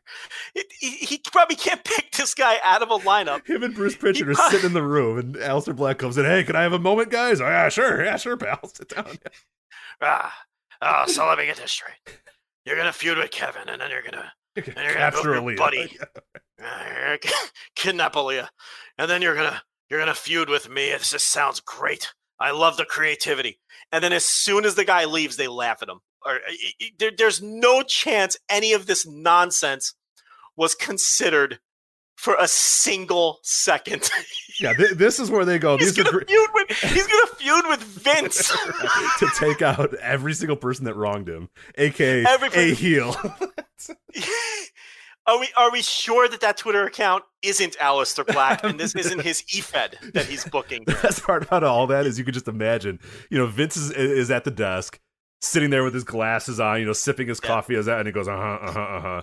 And they go, oh, those are all good ideas, Aleister. Thank you. And then Bruce Pritchard gets up from his chair, puts his hand, you know, on Black's shoulder, and walks him out of the room, and then closes the door behind him. Yeah. And Vince Yeah, goes, "What the hell was that?" you know. And then they just laugh. They just yuck it up, thinking this dork just came into our office. Excellent question, Phil. Excellent question, Phil. he wants to use the No Man's Land song on the Indies. That's the second song that he had. Uh, who would know or care? I don't know what No Man's Land is. Who knows? What, like he expects us to know what that is? I don't know. Uh, Vince loves those that are creative, just not me because he fucking fired me. So, No, but he he yeah. So this is the second. Okay, Vince please note fucking loves this guy. this is the second time that he said Vince loves him or loves his ideas. Yet none of these ideas made it to Right. TV. The second Heyman lost power, he went out of TV, never appeared for 14 months, appeared briefly, then disappeared again, then appeared, and then got fired. Yes. Kicked Kevin Owens in the head, then got fired. They loved him so much that they started an angle with him and fired him in the middle of it and did none of his ideas. Which, by the way, there's like three more pages of these things. Yeah. Uh, he Which and, we uh, don't have time to do. Yeah, I'm not going to do all of them. But he and uh, and, and Zelina or Thea or whatever uh, created a new character for her to use in the future, even though you know they fired her because she raises uh, raises stink about third party rights and stuff. So anyway, but hey, they they brought her back briefly and then they fired him. So uh, anyway, Do you think there's any chance on earth that Vince liked any of these ideas? no zero, zero. They're atrocious. He's like a one man vigilante cutting through the roster. When does WWE even have the attention span for storylines that detailed and that long. And at the end of it, he's going to beat up Vince, who's 75 years old and doesn't appear on camera anymore. That this was his great great creative idea. Yeah, I, I like the. Uh, he also mentioned as well that he was going to get involved with the Undertaker. Here, here's I just want to read these last ones, these last few bullet points here, because there's a bunch. He's going to make a documentary about his return to the ring and shit. Nobody cares. Anyway, he wanted to create a fucked up Babadook. The book was a child's book with sad stories. There was supposed to be actual actors playing these characters, but with COVID, they went with animations. I don't. You okay? You just read like four sentences, and I don't know. What I don't know what that any of them means. mean. The, I don't know what a single word of any of that means. those glasses he wore are his actual glasses. Xavier Wood said that he looked like Joseph Seed, glasses? which looks like look, I don't know. What is he talking about? The mask that had antlers that grew because the cult he was from worshipped nature and death. He was on TV for eight seconds Yeah, what since he left NXT. I don't. What is he even saying? One, one thing that was pitched by Aleister Black, that part I added in, but one thing that was pitched was Aleister Black would help The Undertaker and attack the Good Brothers. What? He thinks Mark Calaway can. He thinks he's going to work with the Undertaker? Because the Undertaker pulled him aside one day and said, "I like the way you sold." Isn't that on air too? Like, yeah, he says, um. Uh, he's grateful for The Undertaker and the talks he had with him, calls Dominik Mysterio fantastic. yeah. Okay. The most ridiculous thing in all of this is that he calls Dominik Mysterio fantastic. I am most offended by that. Right. What the fuck? No one can honestly think Dominik is fantastic.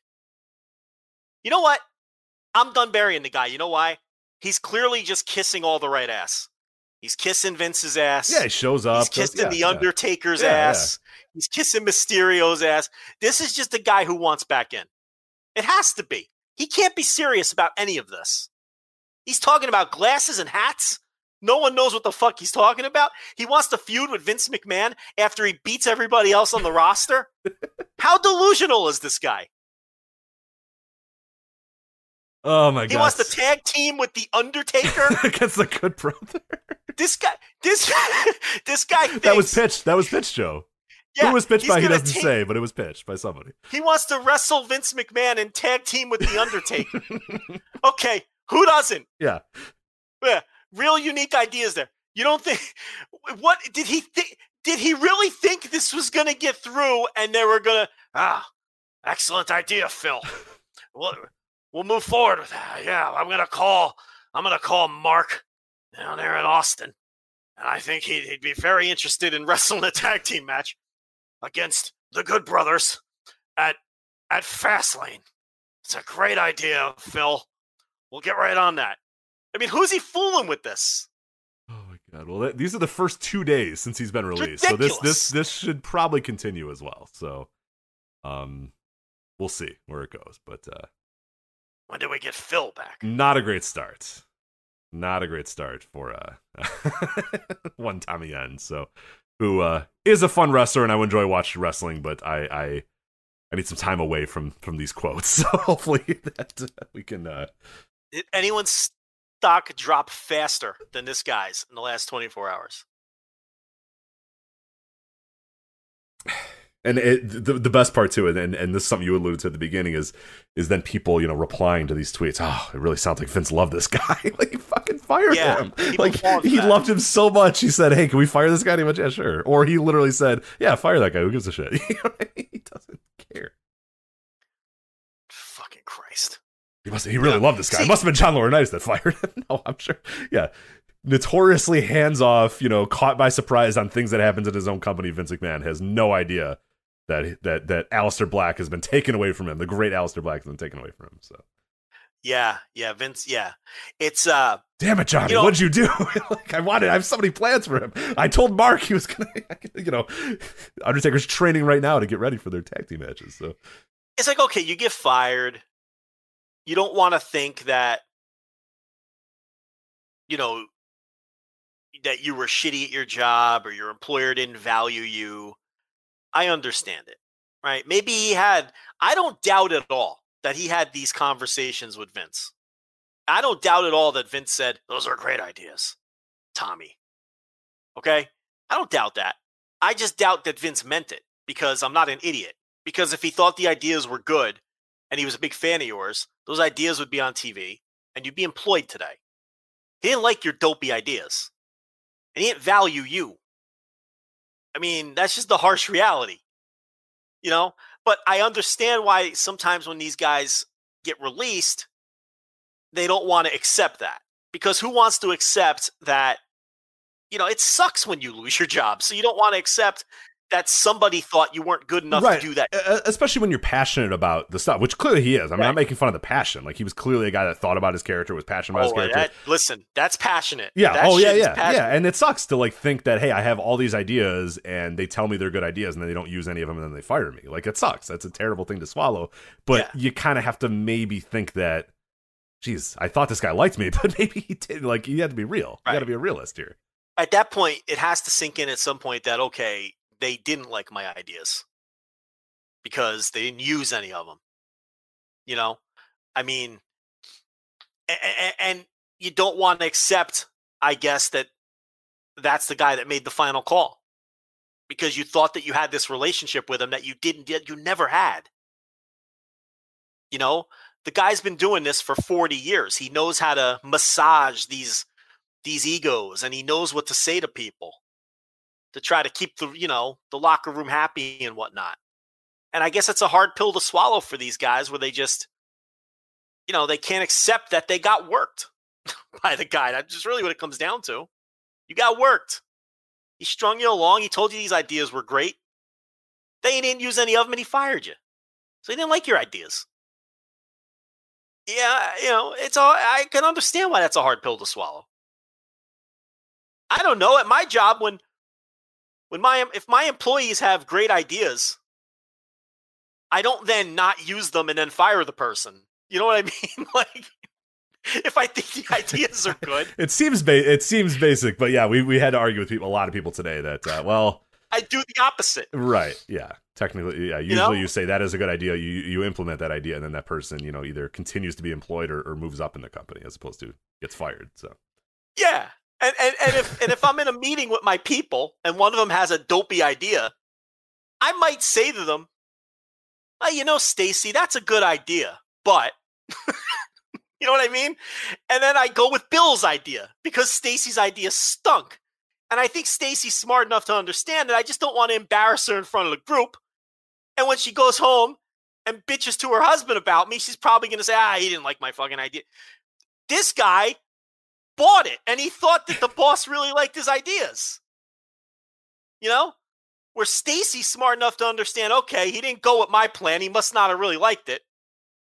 This guy's sitting home thinking, ah, any day now, I'm going to be feuding with Vince. yeah. kidnap Aaliyah and then with The feud with Undertaker. Vince, Yeah, yeah. Wearing antlers and fucking glasses. What is he talking about? He wants to be another spooky man, is what he wants to be. They- They already had a spooky man. They've got Bray. Didn't he want to go after Bray because Bray was the one who turned Seth heel and then yeah, Seth yeah. He's him? he's mad that the fiend made Seth the Messiah, so he he he'd go one by one. This is like this has got to be years. Dude, this has got to be years in the Nobody. Fucking cares.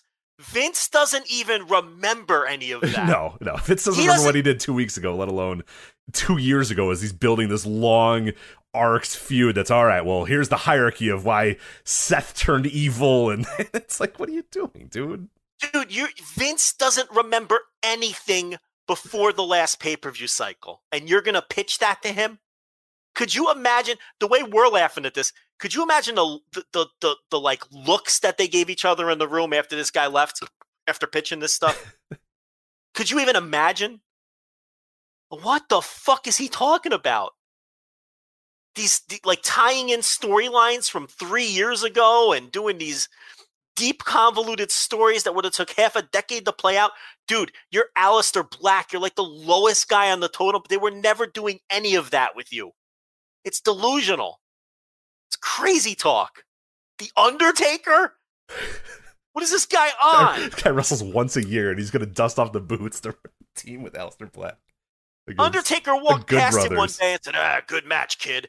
And he took that to heart and was like, "Now I could team. I am going to tag team with the Undertaker." It was pitched, Joe. It was pitched. I'm gonna team. That's it. He wants to tag team with me. We're the new Brothers of Destruction. I could feel it. This is my break. But first, my feud with Vince. Then we'll get to the Good Brothers versus Aleister Black and The Undertaker. this fucking guy. Uh, well, mind. as I said, this has only been Yeah. 24 hours, so God only knows what's what's coming down the pike here. But um, there you go. Yeah. That's the uh, those are your released ones: Braun Strowman, Aleister Black, Lana, Buddy Murphy, Big Match Buddy, Ruby Riott, and Santana Garrett. So we With did that, that. said, you bring the guy into AEW tomorrow. Oh, absolutely. Yeah. And you never let him pitch anything. right, right. And- You do the exact same thing where Tony's in the room and he goes, "Okay, okay." Okay. That's- all right. Yeah, I like it. All right. Uh, that's good. All right. I will take all those under advisement. And then you walk them out of the room, and then you don't do any of it. So You know what, Stacy? That's a great idea, but you know we got a lot of we'll stories right now. We got a lot that. of things we're, we're we're chewing on right now. But thank you for Yeah. your thank you for your input. But for now, here's what I want you to do: go out there and kick people. Right. That's what I want you to do. Go out there and throw those kicks, and, um, And leave the antler know- basket home. So we'll talk about the glasses and the hat later. But for now, I want you to go out there and throw some kicks. Okay. Um, you know, maybe you know we'll call the Undertaker. You know, we'll we'll put that you know on the back burner for now. You know, just go out there and wrestle your matches. You know, that's how that's how you handle them. But yeah, I would use them. But clearly, the guy has awful, awful ideas. That much is certain. At Parker, our purpose is simple. We want to make the world a better place by working more efficiently, by using more sustainable practices, by developing better technologies. We keep moving forward. With each new idea, innovation, and partnership, we're one step closer to fulfilling our purpose every single day. To find out more, visit parker.com/purpose. Parker, engineering your success. Cashback is not available on gas in New Jersey and Wisconsin. Hey, good morning. You're heading the airport, right? Yep, thanks for checking. I like the car. How long have you been a rideshare driver? About three years now. I really enjoy it. Isn't it hard to make money these days with the price of gas being so high? Not for me. I use Upside, the free app that gives you cash back for every gallon of gas you buy. Wait a minute. Are you saying you actually get real money back when you get gas with the Upside app? Yep, I get real cash back every time I get gas. Does that actually add up to anything? I'll make around 200 to $300. Wow, that's serious extra cash. I'm downloading the Upside app now. Download the free Upside app now to earn real cash back every time you buy gas. Use promo code CAR for an extra 25 cents a gallon bonus on your first tank. You can cash out anytime right to your bank account, PayPal, or a gift card for Amazon and other brands. Just download the free Upside app and use promo code CAR for a 25 cents a gallon bonus on your first tank. That's code CAR. there we go. All right. So that is, that is it for WWE Land. Uh, let's move into New Japan here real quick, and we'll talk about New Japan and, and, and Dragon Gate uh, and NWA here to, to close out the show. So we'll start with uh, New Japan. Uh, they have the Dominion show coming up uh, the beginning of next week. So this is not confusing at all. Dominion 6 6 in Osaka-jo Hall is actually taking place on 6 7. Uh, they had to kick the tire down a day for to due to COVID issues, or kick the can, I should say, down one day due to COVID issues. But as far as we know, as of right now, Dominion is on for June 7th in Osaka-jo Hall. We do have the full card. Uh, it is uh, an interesting card in who's not there. It's an interesting card in that it only has five matches.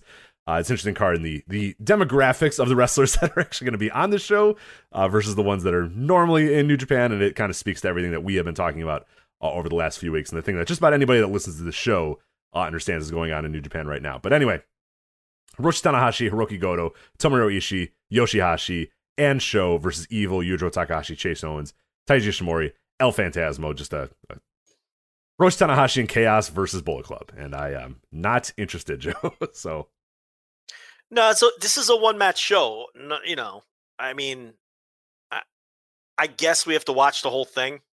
I mean, I'm not looking forward to it. yeah, it's five matches, so it could either go one of two ways with New Japan lately. Every match will be 40 minutes long, or uh, it'll be a, a, a quick in and out. Uh, I'm guessing Nah, that the be- last three matches will be like 30 minutes plus. So No, no, no, no. The the no, it'll be quick and tidy until the main event will be like 40 45 minutes though. But um it's not going to be a super long show. They're they, they're not going to go super long with the with these undercard matches, but the main it'll have an intermission and then the main event will be like 40 45 minutes. Uh, you got Bushi Sanada and Naito versus Douki, Taichi, and Zack Sabre Jr. So this is an interesting one here. Uh, people have kind of noted, uh, looking at New Japan booking patterns, uh, Sanada and Naito as a, as a, a potential tag team going for the tag team titles. Do you, do you like that? Yeah, that's what it looks like they're doing. I mean, that's fine. It's different at least. I mean, I can't, I cannot watch Dangerous Tekkers and God wrestle one more. We'll talk. About that in a, in a bit. I Yeah, we, we need, we definitely, definitely, definitely need some new blood in there, and and and, and Naito and Sanada is a pretty fun team to, to to get some new blood in there. So I'm it, all for it it. looked like they were setting up. It looked like they were setting up Naito versus Ishii based on their interactions in the Never match. But I mean, this is fine too because what you just gonna do a Naito Ishii random one-off singles match?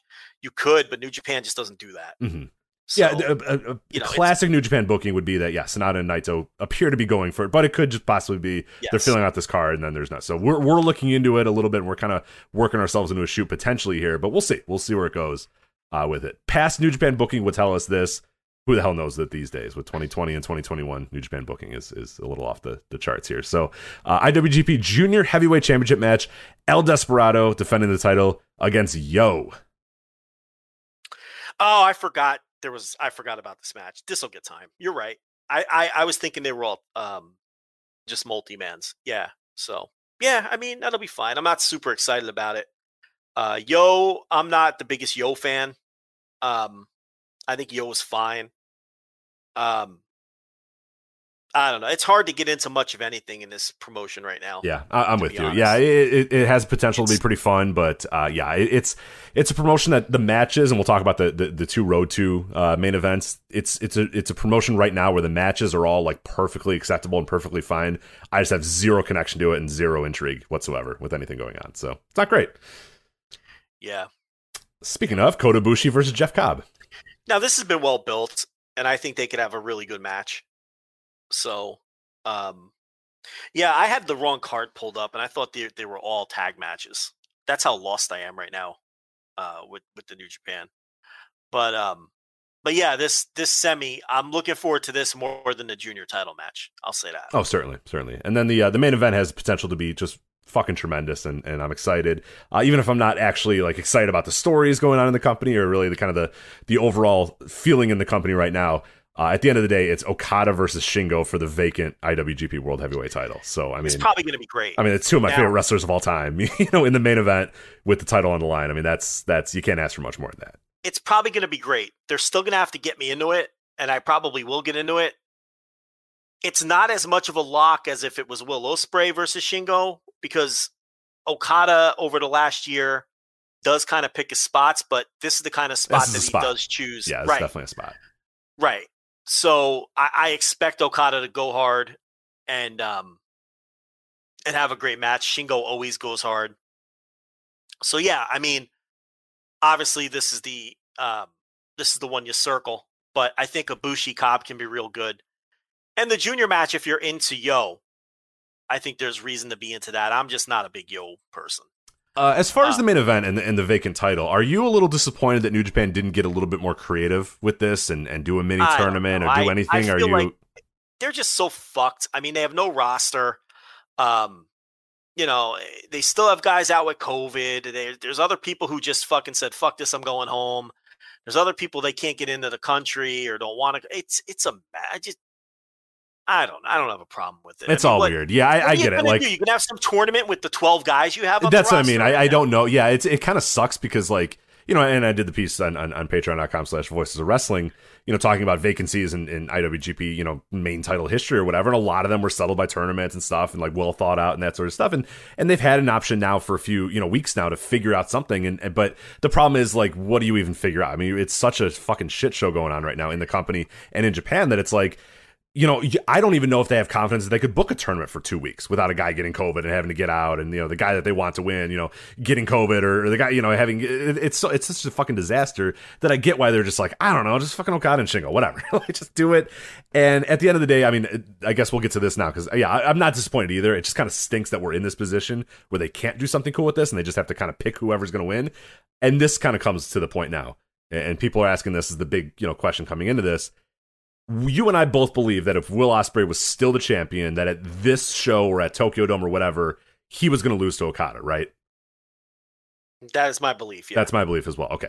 Yeah. Does anything change with this, or do you think Okada beats Shingo here? No, I think this is just they're going to get to their end point, which was Okada as champion. I agree. Yeah, I, I, it's I not time well. for Shingo to win the belt. No, no, you can. You, and, It'd be real and honestly, if you want Shingo to win the belt and you have him circled as potentially winning the belt, which you should if you're a smart booker, I would definitely find a way to make it so it's not this situation right now, which is what we're in. Like, make that mean something. Make that climb really mean something. Make him win a G1. Make him work his way up. Make it in front of crowds. Like it, this, you're only gonna have one opportunity to give Shingo his first title win. Okada, it's just another one. You know what I mean? It's the sixth or whatever the hell it is at this point for him. It's just another one down the line. Nobody will really remember it. it, it will be kind of this weird. Hey, remember when the title was vacated and Okada had to win it? Yada yada. So to me, there's no no point whatsoever in putting it on Shingo right now. Put it on Okada. It won't. He won't lose anything with it. He'll gain a little bit by having another title reign, and then you save the Shingo one. And Shingo's not going to lose anything by losing Okada in an IWGP World Heavyweight Title match either. It's not going to matter. But you know what I mean? Like that to me that's what I do is is is when you're gonna have Shingo eventually win the big belt, you, you make it make it mean something, make it worth something. Don't just have it be in this thing, you know, this I- convoluted, listen, thrown together it- title match. The timing is awful. Um, it's not the right time for him to win it. He needs to beat Will Ospreay for it. That's the story they've been building. You know, I've talked about it the past couple of weeks. Um, if Shingo is ever going to win this title, and I'm actually more confident now that he will at some point than I was before. Them putting him in this, and we've we've always said they're never going to do anything with this guy. They're never going to get it with this guy. Them putting him in this, I believe it now. Well, not so much that because who else are you going to put in this match? I mean, there's other guys on the roster. I'd say that Who? that I mean, there's. I guess you know you're not going to blow Naito. Obviously, I think you could No. have obviously done a Sanada thing if you really wanted to do that. Some uh, it'd be boring as fuck and, and terrible, but you could do that. Um, yeah, it gets it gets a little lean after that. It definitely There's no options. it gets I a mean, little it's- lean. I mean, you can go back to evil, but that's nobody wants that. That's disgusting on all levels. Um, you could have a stand-in of a Jeff Cobb or whatever. You know what I mean? Like you could have done that. You, yeah, I mean, that probably be on it. He's, but they don't see Cobb is not pushed at that level yet. But that's not a bad idea. But Cobb's not pushed that level yet. And guys like Evil and Sanada just haven't been pushed at all lately. So that would have felt forced. Yeah. mhm. The thing about Shingo is he's already been in the title mix. So he's really the only guy who made sense who was also a big enough star to put in a match. They really didn't have a lot of options. Right. Right. In fact, I think if it were up to them, they wouldn't want Shingo in this match because it, it sucks that he has to eat another loss in a title match because he has to lose. So they probably, if it were any other option, they would have went with it because Shingo losing another title match is like not optimal, you know. But the way that the Shingo Will Ospreay feud has gone, to me, when you look at Gedo's booking patterns, it's now like a neon sign that at some point the plan was for Shingo to beat Ospreay for the title probably in 2022. That's the way I see it anyway. Um, but I think Ospreay would have lost to Okada at the Dome. In fact, we pretty much know that now with all the information we got when Ospreay went back to the UK. Because they were going to let him go home after that match for like a long time, which tells you that he was going to lose the title. And then I think, I think it'll be. I think Okada will beat Naito in the. To- I think Naito will win the G1. I think Okada will beat Naito in the Tokyo Dome. I think Will Ospreay will beat Okada because that's Will Ospreay's thing. He needs to beat Okada, especially if he would have lost the title to him again. And then Shingo will beat Ospreay. I know that's thinking like five steps down the line, but that's how they that's how they book. Mhm. That's how they plot these things out. That's every logical story beat, right? Because you'd have Okada beating Naito at the Dome to kind of get that win back. You'd have Ospreay. I know Ospreay beat Okada in the G1, but it wasn't clean. And then Okada beat Ospreay at Wrestle Kingdom. And Ospreay's whole deal is he challenged Okada because he's hell bent on beating him. Remember? That's like this whole deal. Yeah, he called him out. Right. He said, Get down here. I'm going to beat you. yeah, that's that's so. Yeah. That's like his whole deal. So I think Ospreay would be the one to take the title from Okada at either New Beginning or Dominion or something or whatever the fuck. It doesn't matter where. And then, like in mid 2022, if you're gonna do Shingo, that's when you do it, and he beats Ospreay. Because I think Ospreay beating Shingo like a drum all these times in a row is what sets up Shingo winning the title from Ospreay some point down the line. So that's just how they book. So I, I feel like that or something close to that is what the plan was. Now it's all out of whack, but you can still get to the point you were going to get to by putting the title on Okada right now.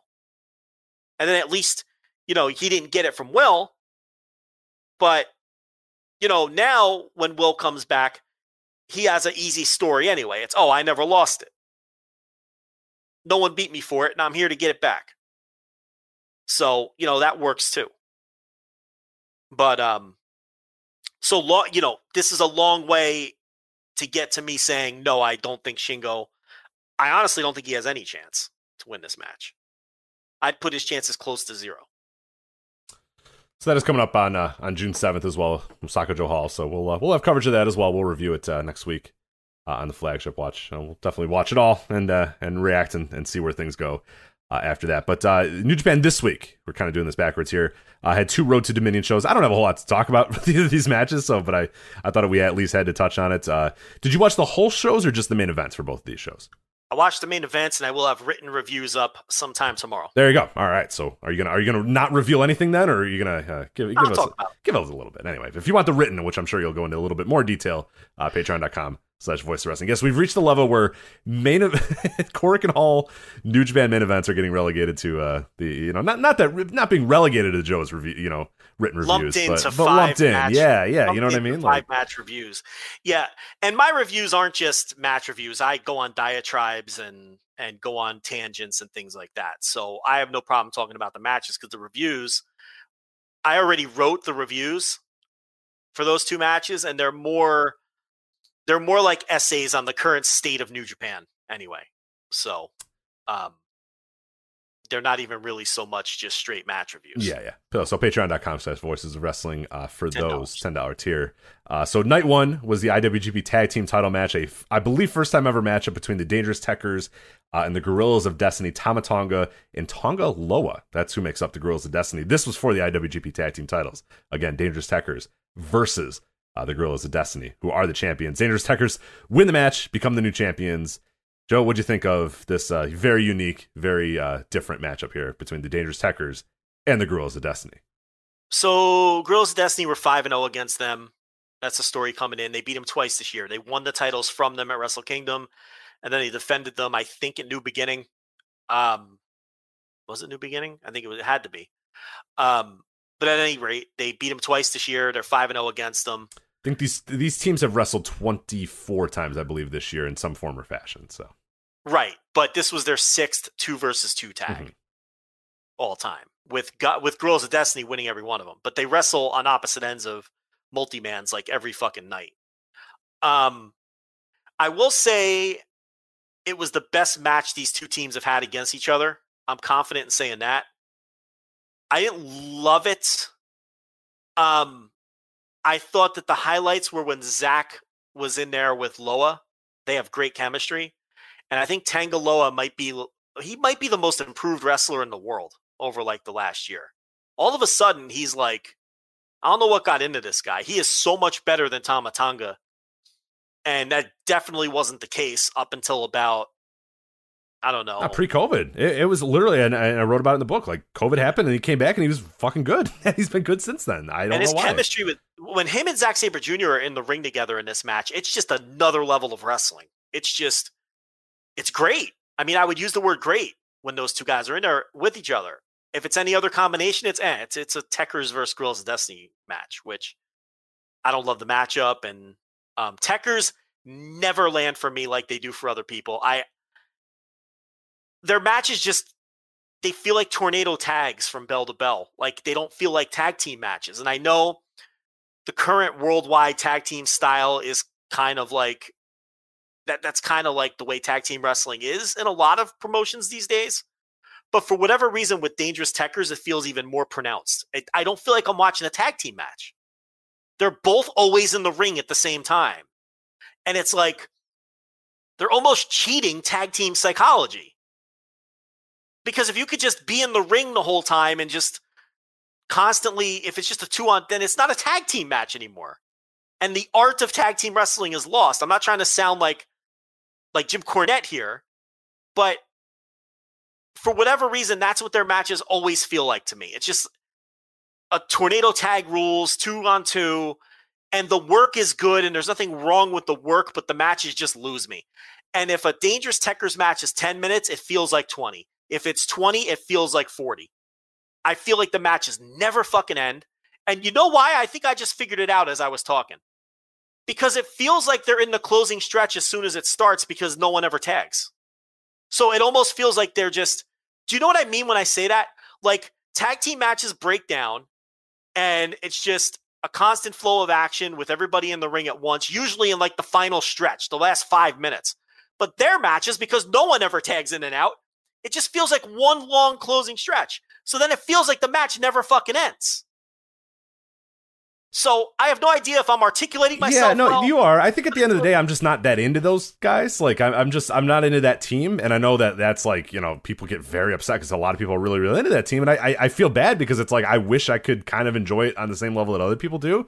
I just don't. I, I, I like, I'm not a Taichi hater. I, I think he's solid, and I, I, I like Zack Sabre Jr. a lot. I just don't like the combo between the two, and I don't find their matches particularly interesting or fun or enjoyable. So I don't know. I feel bad. I like them as I like them as separate entities better than as a team. Absolutely, yeah. I I, I think uh, uh, you know the sum of their whole part. Like I don't know, it just doesn't land with me. And and and uh, I there again, there are a lot of people that really really like this team. They, they they they buy into it. They really enjoy it. They like the gimmick. They like Zack Sabre's you know promos. They like Taichi's whole thing. Like I just I don't know. I just don't like the unit, and I don't like the team, and it's it's it's it's always kind of a uh, an issue. And I know this one had Miho there, Miho Abe there, and they were like, "Oh my god!" And I don't that? care about that either. Like you know, Hold on a second. Who the fuck is that? the, the girl that came out, the girl that was crying as they handed her the titles. What are you talking about? Oh, you mean um like Taichi's valet? Yeah, Miho Abe.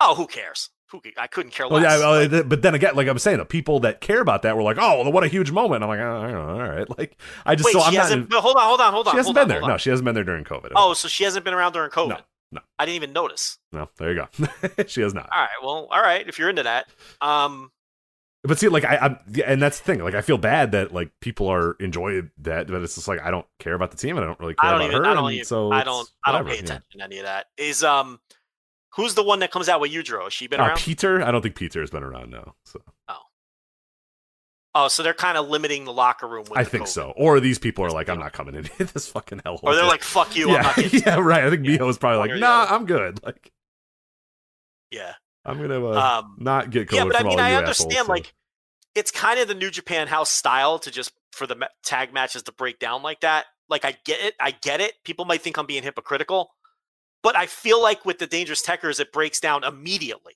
Like, as soon as the fucking match starts, I feel like we're already in. And I, I'm probably not even right, but to me, it feels that way. And I know it's like every time they have a match, I give this same review, but it feels like they're having the same match every time. Um, but I don't know. I like the Sabre stuff with Loa, and I, I did I, I did think this was the best match between the two Well, teams. I was gonna say the problem is I think they are having the same match every single time because they're literally always having the same match against the same people, which doesn't help things too. And that I was gonna say one of the other problems as well is that the uh, the Guerrillas of Destiny don't really counteract the, the Dangerous Tekkers to me in a very good way because like they're the same way. It's just you know these guys are just brawling outside. Jado, the Master Heater's out there. It's just all the same shit over and over and over. And it's like I think I might like the Tekkers better if they were against like a hot babyface tag team that you just cannot wait for the hot babyface tag team you know to get this uh you know get the hot tag going in or whatever. So that like you know that that would probably help it out a little bit. But instead, it's just you know it, it, both teams kind of break down and it just kind of becomes brawls. So Miho Abe, Yeah. that's her name. Mhm. She's been around for years. I don't think I ever yeah, yeah, that's knew her name. name. Yeah, like her, yeah. She's a, she's good for the act. Absolutely, yeah. It's very very Yeah. emotional. Cries, you know. They they got heat. Yeah, yeah, yeah. Like she's like by very. trying to yeah, trying to you know beat her up and then then they're beating her up in front of you know they're beating Taichi up in front of her and you know then she gets the title. she's very. in- crying. she's yeah. she's she's infatuated with yes, Taichi. Is yes. the deal. Yeah, yeah. Yeah, yeah, yeah. But I just didn't. I didn't know that she wasn't around during COVID. I'd never. Well, here's the thing. I'm not watching every show anymore. That's number one. So you may yeah you Um, may have just not you may have missed it. And I just haven't noticed when I watch these big shows that she's not there. It's not like they ever focus on her. They did in this match. Um, she actually got a lot of screen time in this Mhm, match. mhm. But a lot of times she'll be there and it's like it doesn't matter whether she's there or not. You know what I mean? Because she's never. Yeah, after the entrance, she's just kind of there, you know. for the- Yeah, yeah, yeah, So I honestly didn't even know she hasn't been around for COVID at all, or you don't know. Uh, I think I don't think she's been around for any of the COVID shows. I'm pretty sure. Oh, okay. So, so when they returned, I don't think she came back, and I don't think she's been there since whatever, what June of last year, right? Been a whole year now at this point. So, Yeah. or it would have been yeah. Mar- you know, March or whatever, whenever they stopped running uh, shows, February, March. So that's uh, that was night one. So you got a title change there. Dangerous Tekkers are your new champions, and then night two of the Road to Dominion was a never open weight six man title match. These guys are still the champions. Hirooki Goto, Tomohiro Ishii, and Yoshihashi do it again. Uh, they defeat Bushi, Sanada, and Naito. 31 minutes and 15 seconds. What do you think of this uh, never open weight six man? I get it. It's a five match show. You got to give people their money's worth. I get it. But my God. Yeah, there there And was ten straight minutes. They- There was ten straight minutes of Yoshihashi putting Bushi in a submission hold. I'm just like, all right, let's go. It's Bring her home. that. It's Bring like- her home, guys. It's Like- not even that. It's it takes so like I feel bad for the wrestlers because they have to stretch out this fucking 18 minute match into 32 minutes. And I, and I get it. People bought a ticket and they're giving them five matches. You got to give them a main event that's worth their money. I I totally understand. But then it's hard for me on my couch to, to fucking in focus front of on clap this. crowds too. Yeah, and it's like, look, they worked their asses off, and it really was a really good match, you know, and and it was just as good, if not better, than a lot of these trios matches that these hot trios matches on Dynamite and Impact lately with Kenny Omega involved and all that. Um, it's been a really good year for trios matches, so you know I put it right there with those matches. But the atmosphere and just the general vibe in this company is just such a downer that it makes it really hard for me to fully invest and enjoy a 32 minute NEVER Openweight six man title match. I mean, that's all there is to it. Um, it, like I recognize that it was a it was a, a very good match. I hesitate to say great. I don't think it was a great match, but it was a very good match. Low level, you know, low, low level notebook. I'd go four stars or something on this. Uh, good action, but man, is the atmosphere and everything else really make a match like this hard to watch. It's just, man, I just it could have a lot to do with my you know just the my, my overall feelings on the promotion right now it's just in such a sad state it just it feels like a funeral for someone who's still alive watching these new japan shows Yeah, That's this show in particular, I noticed it because they they put up like uh, so the Korakuens like you know they have, what 300 people or whatever the hell in, in in Cork, and they put up like banners behind the hard cam. You know what I mean? That's not good. I don't know if you noticed this, but anytime you see banners visible in the hard cam, well I, if i'm not mistaken someone in the chat room can correct but i think they're using the scaled down Korakuen setup aren't they that I don't know. That I'm not sure. that like the scrub promotions use, like you know, and like fucking whatever the fuck runs Korakuen, like Stardom or something. Mhm. Don't they use the scaled down? Maybe not Stardom. Um, Zero one, yeah. yeah. Yeah, yeah, yeah. Like a, when a promotion like that runs Korakuen, they run the scaled down version of Korakuen. That's what it looks like. I don't know if that's. I mean, why would you run the full Korakuen if first of all you can't you can't you're sell not gonna. Yeah, you're not gonna get anybody there. So you can't even sell enough tickets for the full cork and so i don't i don't know i'm just stalling out and waiting for someone in the chat room to uh yeah, they, they they really like to respond anytime we, we clearly know the answer. confirm or deny that but right? uh, yeah, we'll we'll see. i feel like it's the scaled down version but anyway yeah it looks like shit the atmosphere is terrible um it you know i understand it's like they have to run um i get it they got to sell their tickets the other thing is i really wish they would have put all these title matches on dominion and I understand like the trade off here. They want to sell as many tickets as possible to the Korakuen shows, but this is a promotion that really needs a killer show in the worst way. And I feel like they really should have loaded this one up and really tried to get a buzzworthy show going. And they could have done that if they put these two main events on the show with the two title matches and the Ibushi Cobb match that they already have. And they really could have had a, you know, a loaded show. But there's from their standpoint, they feel like they're going to sell all the tickets for Dominion anyway. So why not put those title matches on the Korakuen shows and try to sell as many tickets as possible for the Korakuen show. Exactly. Right, right, right. They they don't want to give you a really pathetic Korakuen show and then only sell you know hundred tickets. They'd rather sell those extra two hundred or thir- you know extra two hundred or three hundred tickets to you know. Right, what- but to me, when you're talking about numbers that low, I'd rather just make the big show a big deal. yeah, I agree. You're chasing you're chasing very minute percentages here. I'd rather yeah. We're rather, talking about a difference between 300 tickets and 400 yeah, tickets. to me, the, I mean, the optics of having a real a, a good show, especially this year, are, are, are pretty important. But I mean, they're- they they need juice in the worst way. Their champion literally walked out. They have a roster of like 16 wrestlers or something. You know, I, I would have tried to put the biggest and best Dominion show possible on that I could have. And they could have put those two matches on there. But they chose to do it this way. right, prove to the world that hey, despite what you guys think, we're still we're still New Japan. We still fucking rule, or you know. But and we could still have the best shows in the world and and and everything else. Yes. But you know, they chose to do it this way. I, it's not what I would have done. So that is New Japan. Get into it. Dominion coming up this weekend. We'll, uh, as I said, we'll talk about it uh, on the show next week. So let's uh, head over to Dragon Gate as well because they had a big show uh, this morning. They had the end of their King of Gate tournament. We've kind of kept up with the King of Gate uh, throughout the last few weeks, and they finished it up here uh, on on June third. So we'll we'll kind of work our way through the show, and then we'll get to the main event here because I, I think it's obviously the end of the tournament.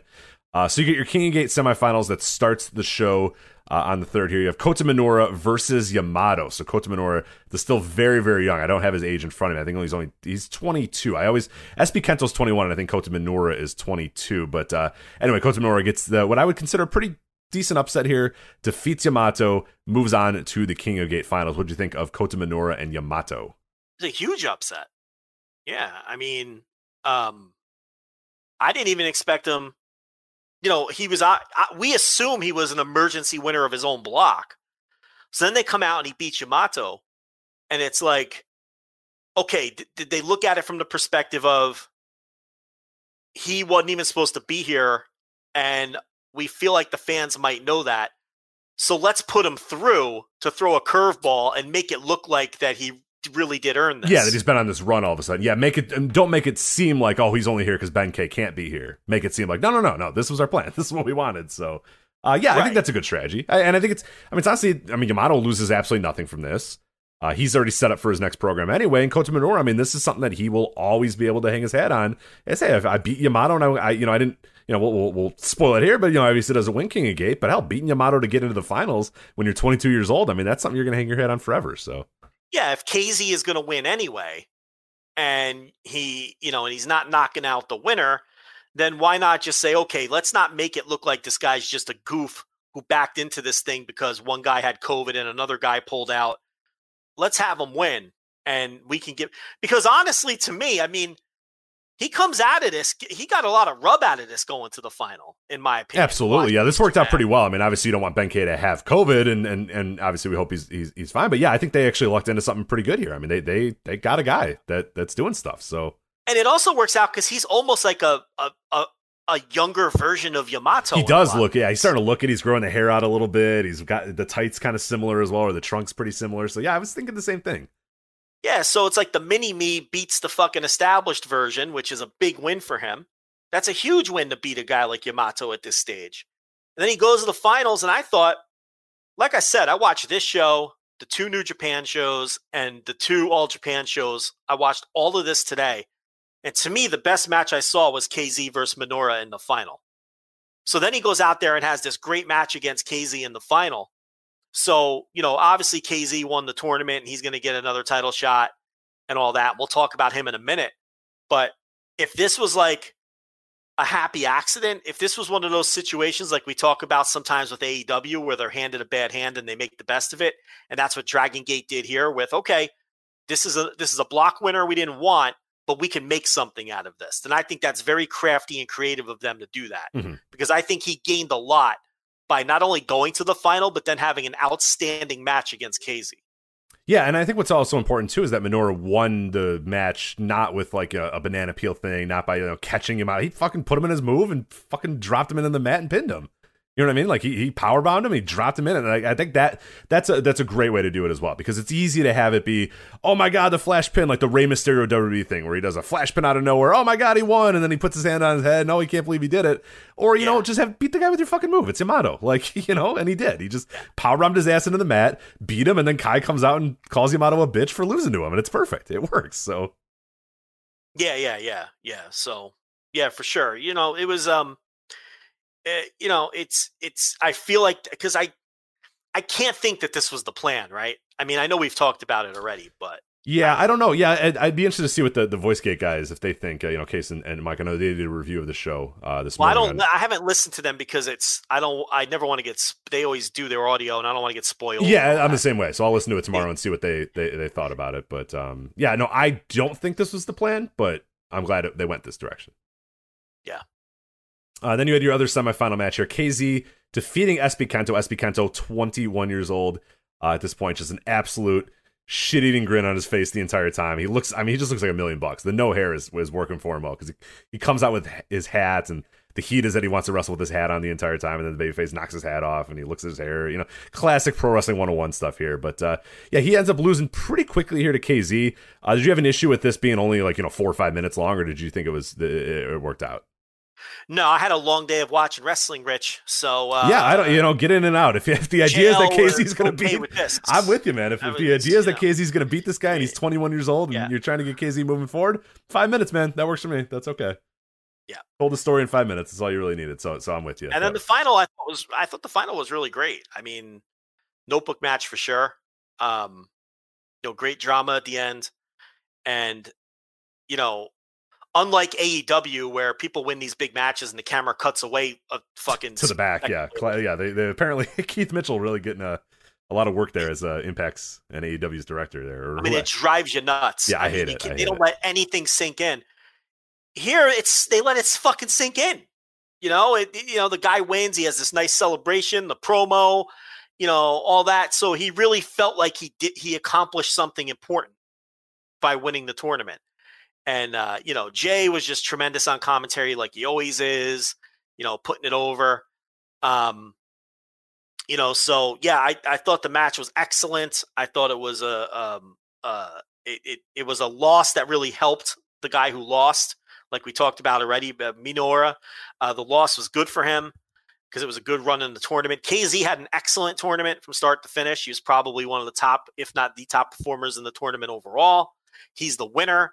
I think he'll have a really good title match against Shun Skywalker. I don't think KZ is a Dreamgate guy. I just don't. I've never felt that way, but I think he's a good challenger and he can have an um, excellent match with Skywalker. I just don't see him as a Dreamgate guy, and that's not necessarily a knock. You know, I don't see Hirooki Goto as an IWGP guy, and I love Hirooki Goto. I just don't think KZ is a Dreamgate guy, and I just never have thought that. Um, yeah, I would agree. I think you can get enough out of KZ without actually giving him the title. I think I agree. if I- you want to have yeah. him G- be the the guy that like you know this is this is a big moment for him. This is probably the biggest win of his career, the biggest moment of, of his career. And I like this. That it builds all up, and then he tries to go for it, and he just can't do it. And then it's fine. Then you establish all right that this guy is great. You know he he's been here for a while. He got you know he, one King you can't take that away from him. But yeah, he doesn't need to win the title. He doesn't need to beat Shun Skywalker. I, I don't think it's a bad thing that he's a you know down the totem pole. And Dragon Gate does a great job of that as well. Guys, Susumu is how many big matches has Susumu lost? But it does it every single time that he gets up and gets going. You think, all right, you know what? Hey, let's watch Susumu win this tournament or do this thing and, and get there, and maybe we'll see. And he never wins the big one. He never wins the big title, but that's fine. That in this company, it is totally okay. And and, and I'm with you. KZ is great as a guy to kind of rally behind for a little bit, but I don't need him as as my Dream Gate champion. No, I think this is his level, and that's fine. Yeah. No, and I think he's a guy that people will rally around in a title match situation, but I just don't think he's a guy that I would belt up. Um, but he's a he's a he's a great challenger, and I think he could have a great match uh, with Skywalker. We know he can, in fact. So, um, yeah, no, looking forward to it. And I thought King of Gate wrapped up very nicely with this show. I watched the whole thing. Um, you know, it was an, it was a it was an entertaining. This was the best match, the final, but it was an entertaining show from start to finish and an easy watch. Any other thoughts on, on anything you saw in the, the rest of the show? We don't have to go match by match here, but anything that really stood out. I mean, I guess the big uh the big R Shimizu transformation into King Shimizu. I think we at least have to talk about. Yeah, natural bit, so. vibes needs to be stopped. Yes, I, I'm I- I with don't- you. This is this has gotten too far. We, we've gone too far with natural vibes. I 'cause- never liked natural vibes, but this big R Shimizu thing, it's gone too far. Yeah. So uh, for people that do not know, the Big R Shimizu run has has basically uh, he now he, he went from you know being dollar store Ricky Fuji for a while there, where he's just getting increasingly dirtbaggy by the day. Uh, and you and I said this is a bad path. Don't go down this path too much. Uh, he went down the path of then that was over. Yeah, he was no longer dollar store Ricky Fuji. Then he became the fat Ultimo Dragon for a little while. Uh, and that ran its course because it wasn't really funny after the first or second time. Uh, and now he appeared on this show as King Shimizu, a part of Natural Vibes, aka he's just cosplaying 1999 to 2000 Rikishi. That's it. He wears the same tights. It says King on there. He puts glasses on and he dances, and he's fat. you know what? That's it. There's nothing. There's nothing wrong with having a little goofiness on a Dragon Gate show because that's what they've always been. Uh, You know, but the thing is, is that what they think this guy is now? Because he yeah. goes from one comedy gimmick I know because I to the what's, next. What's interesting is I watched an old, uh, it was a 2016 Big R Shimizu match in, uh, I did uh, Open the Voice Gate uh, earlier this week. We were talking about uh, Masato Yoshino's career. And we watched a match where Big R is in. It's like a multi-man, you know, elimination match or whatever. And he's fucking great. He's just throwing the fucking shot put slam all over the place. And he's killing dudes left and right. He's just punching them and and and and, and, and knocking their heads off and then throwing them in shot put slams. And I'm like, right, yeah, I used to love this guy. And this is why, because he used to be really, really good. And now he's like funny fat guy. And I don't, you know, I don't know if that's a great path to be down. I mean, it is Dragon Gate, like you said, and they can kind of turn it on any time with guys, but this is we're a couple years now into Shimizu being funny fat guy, so I I don't know. You know? yeah, that might yeah. be They his lot in life. To the, they had Kamai to the group too. Natural vibes. He just can't. Oh just- good. They, they've uh, gotten bigger and and and yeah, great. Awesome. Yeah, it's like uh, I, I never liked the group, but um, you know, it's like with Dragon Gate, there's always going to be a unit you don't like. I guess this is the one I don't like. Yeah, I'm, I'm, I'm with you. So we had to talk about that, but uh, that's going on there. So anyway, KZ moves on. Uh, he is your uh, he is uh, challenged. Uh, it was official now. Kobe World. It's gonna be KZ and Shun Skywalker. Oh, that Uh, match is just official official I now. I think it's official. Official. Yeah. I mean, we know it's going to happen. Right. I, I I'm pretty sure if you go to Dragon Gate's website that they have officially announced that that, that is indeed happening. So That's going to be a great match. And Yeah, I can't the thing wait. about Skywalker needs one because like this crazy shit keeps happening in his matches. yeah, if I'm KZ, I don't know what I I wrap myself in bubble wrap until the match happens and. God, I don't know. Just hope that you don't get a fucking concussion, or I mean, every single match that Shun's been in, something has gone wrong. So, um, I don't know.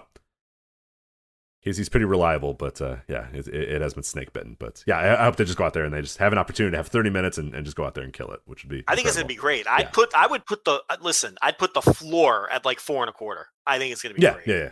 Yeah, KZ's I'd been be that good for a while. KZ's been that good for, for the last few years. So I, I'm I'm with you. He's really good with um dramatic near falls in a closing stretch. Oh yeah, yeah. That's that's why he got that Mr. February. I mean, I know they opened the Voice Gate guys kind of called him Mr. February for a while there because every February they you know he they go to his hometown and he'd get a title match. He had that famous one against Pac yeah. uh, a few years ago. That was fucking incredible. Like it, it Yeah, got like match, yeah, yeah, it got you know match of the year you know votes pretty high up. I, I forget where it finished, but it finished very very high. And yeah, if you've ever want to go and watch and see what KZ's you know capable of. Yeah, watch that KZ Pac from uh, it must have been 2019, I want to say, right? Unless it was was it? No, yeah, it had to be 2019.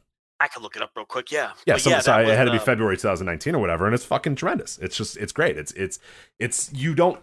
The fans know going in that KZ's not going to win, but god damn it, if he doesn't get so close, it's so many times that they all just decide halfway through the match. You know what? Fuck it. KZ's winning this match. He's beating Pac and he's becoming the new champion. We can't wait for. It. We're going to be here when this happens, and every single kick out is just more dramatic and more dramatic and more dramatic, and it, it rules. It's a great, great match. I don't, I don't know if they know he can. I think they believe in him. I don't think he could win. I don't think he, well, I shouldn't say that. I'm saying I wouldn't make him my dream. I don't know if they're gonna ever gonna belt him up. He doesn't feel like a Dream Gate champion to me, though. Is all I'm saying. But yeah, he had that that pack match was 2019, and he also had that great match against Eita last year. Um, the Naruki Doi match, title match, was a good match. Yeah, he's just he's you know, um, he's solid as hell in that spot. I think he's perfect for the plucky challenger role. Yeah, that's for sure, perfect for for sure, him. All right, so that is uh, that is Dragon Gate. We'll obviously have coverage on the website, and, and we'll be keeping an eye on Dragon Gate as well. Open the Voice Gate, as we said, they have a review of that entire show, uh, and and and uh, you can listen to my appearance on Open the Voice Gate this week as well, where I talk about uh, the career of Masato Yoshino. So, uh, good stuff there. But let's get into the uh, the final topic on this week's show.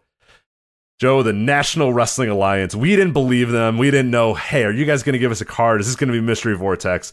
Out of nowhere last weekend, they announced an entire card for their pay per view coming up this weekend when our shadows fall, June 6th on FITE TV for $20. Voicesofwrestling.com slash fight as well. If you're going to order it on FITE, make sure you use that link, voicesofwrestling.com slash fight. But uh, anyway, I guess I got to carry this because you don't even watch. don't even watch. So I'm I'm, gonna. I'm gonna I'm gonna say names and you're gonna tell me all about it. So all right. All right. We have I believe some of these people are new to the, the mix here, so I don't know if there's any real build here, but you have the end, who I love, the end. Odinson and Parrow versus Sam Rudo and Sal Rinauro versus Marshe Rockett. If there's ever a Billy Corgan promotion, Marshe Rockett is not very far, and here he is. Uh, he's teaming with Slice Boogie against Bestia six six six and Mecha Wolf four fifty. So, hey, if you're booking Tyrus, you're already canceled. You may as well go all the way with it, then, right? I don't even remember who. Yeah, Mecha Wolf. He's uh, that's Mister four fifty, by the way, in case you can't. Yeah. Uh, yeah, he's this is done a a lot of stuff, so that's it. It's, the the list is, is accused, accused of a lot of stuff. Uh, yeah, yeah, accused of a lot of stuff. Let's he did, not get he did fake some here. injuries here and there, but uh, anyway. But yeah, he, uh, he's been accused of some. He allegedly has done some things. Um, yeah, it's a four-way match. The end has been around this season on the show. Uh, Sam Rudo is Sam Adonis. I guess they don't want two Adonises on the show, so they're calling him Sam Rudo. He It has not been around entirely too long to figure out who Sam Rudo was, and then it made all the sense in the world when I figured out who Sam Rudo was. So. Yeah. So you know, Sal Rinauro, his whole thing is he hasn't. He's been searching for a tag team partner the whole season or whatever. So I guess he'll team with this guy here. Marshe Rockett and Slice, Slice Boogie's been one of the highlights of the season. Marshe Rockett's been around, but he's been Marshe Rockett. Um, and then you have the Lucha team. So there's no story or anything behind this. Half of these guys weren't even didn't even wrestle on the season. So, um, I have no feel for what they're going to do. I mean, maybe the end. I mean, they've been in the title chase, so uh, maybe they'll win it. Those guys roll, so that that wouldn't uh, I wouldn't mind that at all. But uh, all right, we'll move on. This match, uh, people a little disappointed that Thunder Rosa not in a bigger spot. I would say on this NWA show. I, I'm curious on your thoughts here. So it's Thunder Rosa teaming with Melina versus Kylie Rae and Taryn Terrell. Okay, so the feud has been Thunder Rosa and Camille, with Melina as Thunder Rosa's manager and Taryn Terrell as Camille's manager.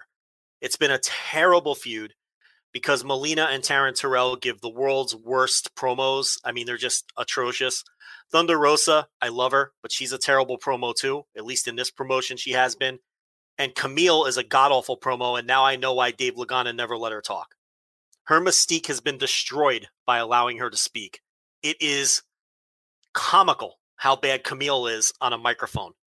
Um, so the natural match here would have been Thunder Rosa and Melina versus Taryn Terrell and Camille, especially since Thunder Rosa and Camille just had that draw, that 20 minute draw, which was actually a really good match, maybe the best match of the season. But for some reason, they put Camille in the title match. Why didn't she just win and beat Thunder Rosa if that was the case? I don't know why they went to a draw. Um, and now Kylie Rae comes out of nowhere to team with Terrell. But here's the thing Kylie Rae is like the ultimate baby face. You can't be more of a baby face than Kylie Rae. Okay? She's like the most likable wrestler on earth. But Taryn Terrell and Camille are heels. So none of this makes sense. on any level whatsoever. they should have just had the tag match. Sh- if they're going to do the tag, it should be Camille and Terrell because this is the two teams they've been they've been building this all along. If you're going to put Camille in the title match, you should have beaten Thunder Rosa and not had to draw with her. And then if you're going to replace Camille, you need to replace her with a heel. Kylie Rae does not fit this at all. Is she going to come out there as Smiley Kylie doing her little pose with her hands under her chin, smiling and working like, like, a baby face? I mean, I But- can't imagine she's not right. But the psychology's all off because Taryn Terrell's a heel. I, this is the fucking. This is this is what I've been trying to tell people. it's so weird. None of it ever fucking. It never makes any sense. Yeah, bu- booking Kylie Rae in a babyface tag team seems like an easy win to me, but uh, well, they're doing it their way. All right, NWA TV title: The Pope versus Tyrus. Oh, sorry, sorry, sorry. No, sorry. Non-title grudge match. Yeah. There must be a winner. NWA Television Champion: The Pope versus Tyrus. So Right. The Pope said he wasn't going to give Tyrus another title shot because he gave him one and they had a double count out. And then the Pope eliminated Tyrus from the Battle Royal, even though the Pope wasn't in the Battle Royal. Don't ask. so the Battle Royal for the world title shot. So they're going to have another match, but I don't, I, I, non title because I guess the Pope doesn't feel like Tyrus should get a title shot. Tyrus is I definitely winning this match, right? It's just a way for Tyrus to beat I mean, him, but not, not- lose the title. okay. if you're doing a non-title match, champion versus challenger, why would the challenger not win? Yeah, right, right. That means the Pope is winning clean in the middle. because it's NWA. So, Yes. yes, right. So it can't possibly make any sense. So, all right, this is actually for the titles, the NWA World Tag Team titles, triple threat match here. Uh, the War Kings, Jax Dane and Crimson, they we won the war against uh, VOW uh, versus the national ch- NWA national champion Chris Adonis and Tom Latimer versus Aaron Stevens and Jr. Kratos. What? What? A, that's a name. That's a list of names, Joe. There are a lot of names in that match, and they are having a match. On the He's NWA actually just. Kra- he's actually just Kratos. Oh, okay, promotion, okay. Just to correct you, sir. Um, Those are guys. Those are dudes for sure. well, I mean, I mean, this didn't. Okay, you could have just put the end in here because those are the four teams that have been kind of the three teams that have been chasing Stevens and Kratos, but they did it this way. It's fine. Um, I mean, the match makes sense because Adonis and Latimer have been chasing the titles, so have War Kings. Stevens and Kratos don't get along. Stevens is a babyface, Kratos is a heel. So I suspect that this is where they lose the titles and then they'll split and they'll have a singles feud. That's what I'm guessing comes out of this. As far as who wins the titles, I don't know. And I'm not sure that Chris Adonis is still the national champion because he entered that battle royal two weeks ago at the behest of Nick Aldis. And in order to enter that battle royal, you had to give up your championship. Oh, you did say that, but uh, I believe I found this from NWA's website. So So I don't know what's going on. He shouldn't be listed as the national champion Yeah. because you you if okay, the deal was if you wanted to be in that battle royal where the winner faces the world champ, the condition was you had to give up your like if the Pope or Adonis or whoever, they would have to give up their titles in order to be in the battle royal. And that was like the heat because all this made Adonis get in there to try to stop Murdoch from winning, but Adonis had to give up his title with the idea being that okay, Adonis is going to be mad at all this now because he he made him give up his title, but now they're listing him as a champion. What the fuck is going on? I nothing ever makes sense. Can they just make it make sense even if it's bad? Oh God! All right. NWA. So who's winning this match? By the way, who knows? I don't know, but Stevens and Kratos are losing. I know that. that because they're the champions coming in. Yeah, they're But yeah, and they've been teasing the split the whole season, and then they're going to feud with each other. Uh, NWA World Women's Title match. Camille looks to win the title against Serena Deeb. Does she do it here on When Our Shadows Fall? I think she will because I think Deeb will then go to AEW full time. Um, and they've been pushing Camille, and then I guess that's where you could argue that the draw was a good finish because then you have a challenger all set up with Thunder Rosa. Where if Camille would have beaten Thunder Rosa, it would have been awkward to position Rosa as a challenger if she already lost to her. See what I'm saying? Mm-hmm, mm-hmm. So you could argue for the draw from that perspective. I still say Camille should have just won because then you could just have Thunder Rosa beat somebody else to build her back up. Just have her beat Genocide and whoever the fuck else is on the roster and then say, all right, I'm ready for, you know, a title shot. I, so I don't know. And honestly, I don't think they thought that fucking hard about it. Um, that's giving them way too much credit to say that they did the draw on purpose so that Camille would have a challenger. So, but anyway, I think Camille will win, and I think Deeb might be done with the NWA. Yeah, it, it makes sense. I mean, obviously the the the AEW connection is, is very clear there, and and Yeah. if not now, when for Camille? So it's like whatever, it's fine. give her the Yeah. title. So, and then our main event here, final match we'll uh, preview here: NWA World's Heavyweight Title match. Trevor Murdoch looking to win the title against Nick Aldis. Does he do it here, or does Aldis retain? No, Murdoch won't win, but Murdoch gave a great go home promo um, after he won the battle royal. That I would recommend to people. Um, but I don't know. I don't think he'll win. And it just, I like Trevor Murdoch. I think he works hard. He does what he's asked. He's a good wrestler. But it really speaks to how thin this roster is, where this was the big world title match that they built up for this pay per view.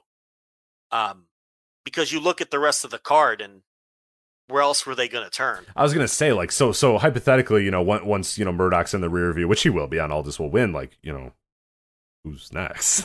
Like, Yeah. what's- Well, I would I would hope. I mean, I guess have, you bring somebody else in, I suppose, but I would hope that yeah, at the tapings that they have some new names in the mix because they usually do.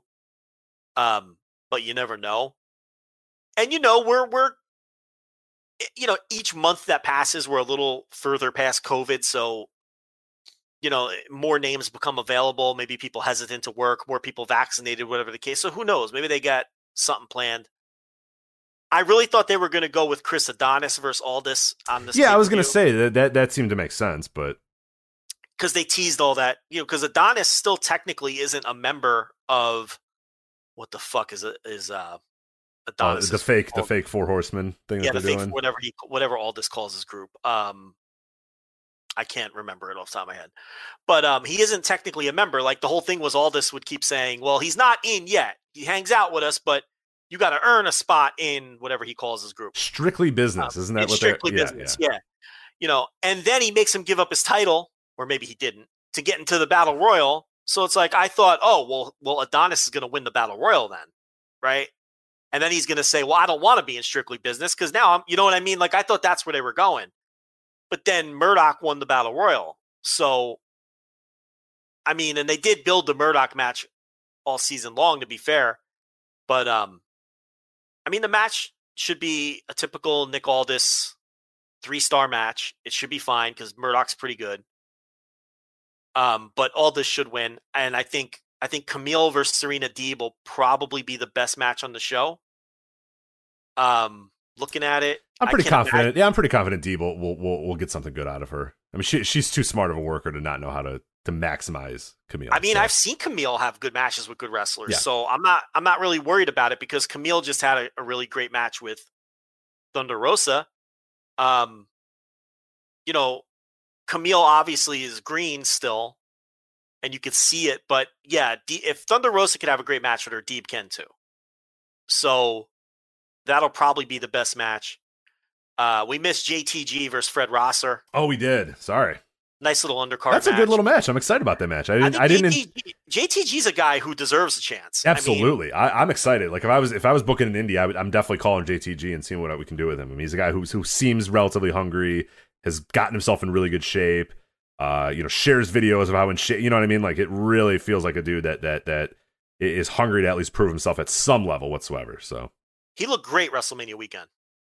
He looked great. Great. oh yeah, he stood out. He, I mean, yeah, I don't know if that's Work. more about you know WrestleMania weekend and and the wrestlers there, or it says more about JTG. I think a little bit of a little bit of both, honestly. No, yeah, he looked like a guy WrestleMania weekend where I was like, he deserves a chance with with you know NWA or Impact, one of those kind of Yeah, yeah, oh for sure. MLW, you know the lower level major league. Yeah, the C and D, the C and D promotions. I think he, he he could excel in for sure. Yeah, and he's getting that chance, and I assume if he's working this, he'll work the, the taping. And Fred Rosser's a guy. I know people think it's a meme, but whether it's here or New Japan Strong, he always works his ass off and impresses. He he's another guy along with Tanga Loa who's right up there for most improved wrestler over the last year or so. So I think JTG and Rosser could be a nice little undercard match. It's probably only going to get six or seven minutes, but that's all it needs. And I think the booking of that match will tell you a lot of what they think. Like if JTG goes in there and beats him in six minutes, he's probably going to work the taping and get a push. If JTG goes out there and loses, then maybe it's a one off. So um, it's actually a pretty interesting match. I would I would like to see JTG stick around and get a push here. I think it'd be this is a great spot for a guy like that. Oh yeah, yeah, and I could see them, you know, building this guy up. When you talk about you know future guys, like he looks like a million bucks, and I think it'd be a really really cool story to have him come in there and slowly work his way up and and and and challenge all this or be in the main events and all that sort of stuff. So yeah, I think he's a guy that would definitely circle. I mean, a lot of these other guys on the roster are like just dudes and I think JTG has a little bit more to offer than your your, your Tom Latimers and your Crimsons and your Jax Danes and those guys. You know what I mean? Like I think there's a little bit more. he's got a cool story. I think there's obviously you know the, the, the Shad connection is something that you still can you know kind of look at. And and and yeah, he's a guy who you know the, the story of him kind of building himself back up and coming from from nowhere to to becoming you know what he is now is is, is impressive and fun. So yeah, I, I I hope he hangs around. The other thing about him is he has he's been gone for so long that he's fresh. Oh yeah, yeah. There's a whole generation of people that don't even know, you know, are aware of Cryme Tyme, but don't really, you know, make that one-on-one connection of JTG and Cryme Tyme. Yeah, and even if you were around for Cryme Tyme, he's been gone for so long from, you know, uh, the spotlight. Oh, they're all new he, matches. Yeah, there's not a single match that he can have on any high-level yeah. indie that has has already happened. Like you know what I mean, other than what happened on WrestleMania weekend. But yeah, you can book him against any of your guys, and it's it's a fresh matchup. He's a fresh act. He's improved his look. I mean, he he always looked good, but now he looks like he looks like a fucking star now. So, um, yeah, that's an interesting match to keep an eye on. So there you go. That is uh, anyway when our shadows fall. We'll uh, potentially have a review of that. So we'll we'll cover it no doubt on the uh, on on the flagship next week. But uh, we might have a written review uh, up at voicesofwrestling.com. But you can order it. Uh, it's on June 6th on FITE TV for $20. Voicesofwrestling.com uh, slash fight if you're going to order NWA When Our Shadows Fall. So that is it for us, as, as we said. Uh, Patreon.com slash Voices of Wrestling. All of the stuff we do is available on the $10 tier. Written stuff from Joe, uh, including uh, some recaps about those two uh, New Japan main events. Uh, I did an audio doc recently about the IWGP title vacancies. I got WrestleMania Randomizer wrapping up. I have a new series on the way, of VOW Retro Series. Joe Vemmer to remember, the Thursday TV reviews. I mean, there is just so much stuff. Overruns, all the stuff going up on Voices of Wrestling dot com slash patreon. So make sure you subscribe there. Five dollar tier gets you some bonus audio. Ten dollar tier gets you everything we do on the entire patreon. So patreon.com slash voices wrestling. Also at voices wrestling on twitter voices of wrestling.com voices of wrestling.com slash discord as well if you want to join our discord and, and, and chat wrestling uh, with other wrestling fans. And, and, of course the biggest part of the uh, the patreon patreon.com slash voices of wrestling is the ten dollar tier which allows you to do the no dopes chat room the no dopes zone here on the live flagships that we do every single week as well. So 10 hour subscribers get the live flagship each and every week. But anyway, for Joe Lanza, I'm Rich Kraetsch. We'll talk to you next time on the Voice of Wrestling flagship podcast. Take At Parker, our purpose is simple. We want to make the world a better place by working more efficiently, by using more sustainable practices, by developing better technologies. We keep moving forward. With each new idea, innovation, and partnership, we're one step closer to fulfilling our purpose every single day. To find out more, visit parker.com/purpose. Parker, engineering your success.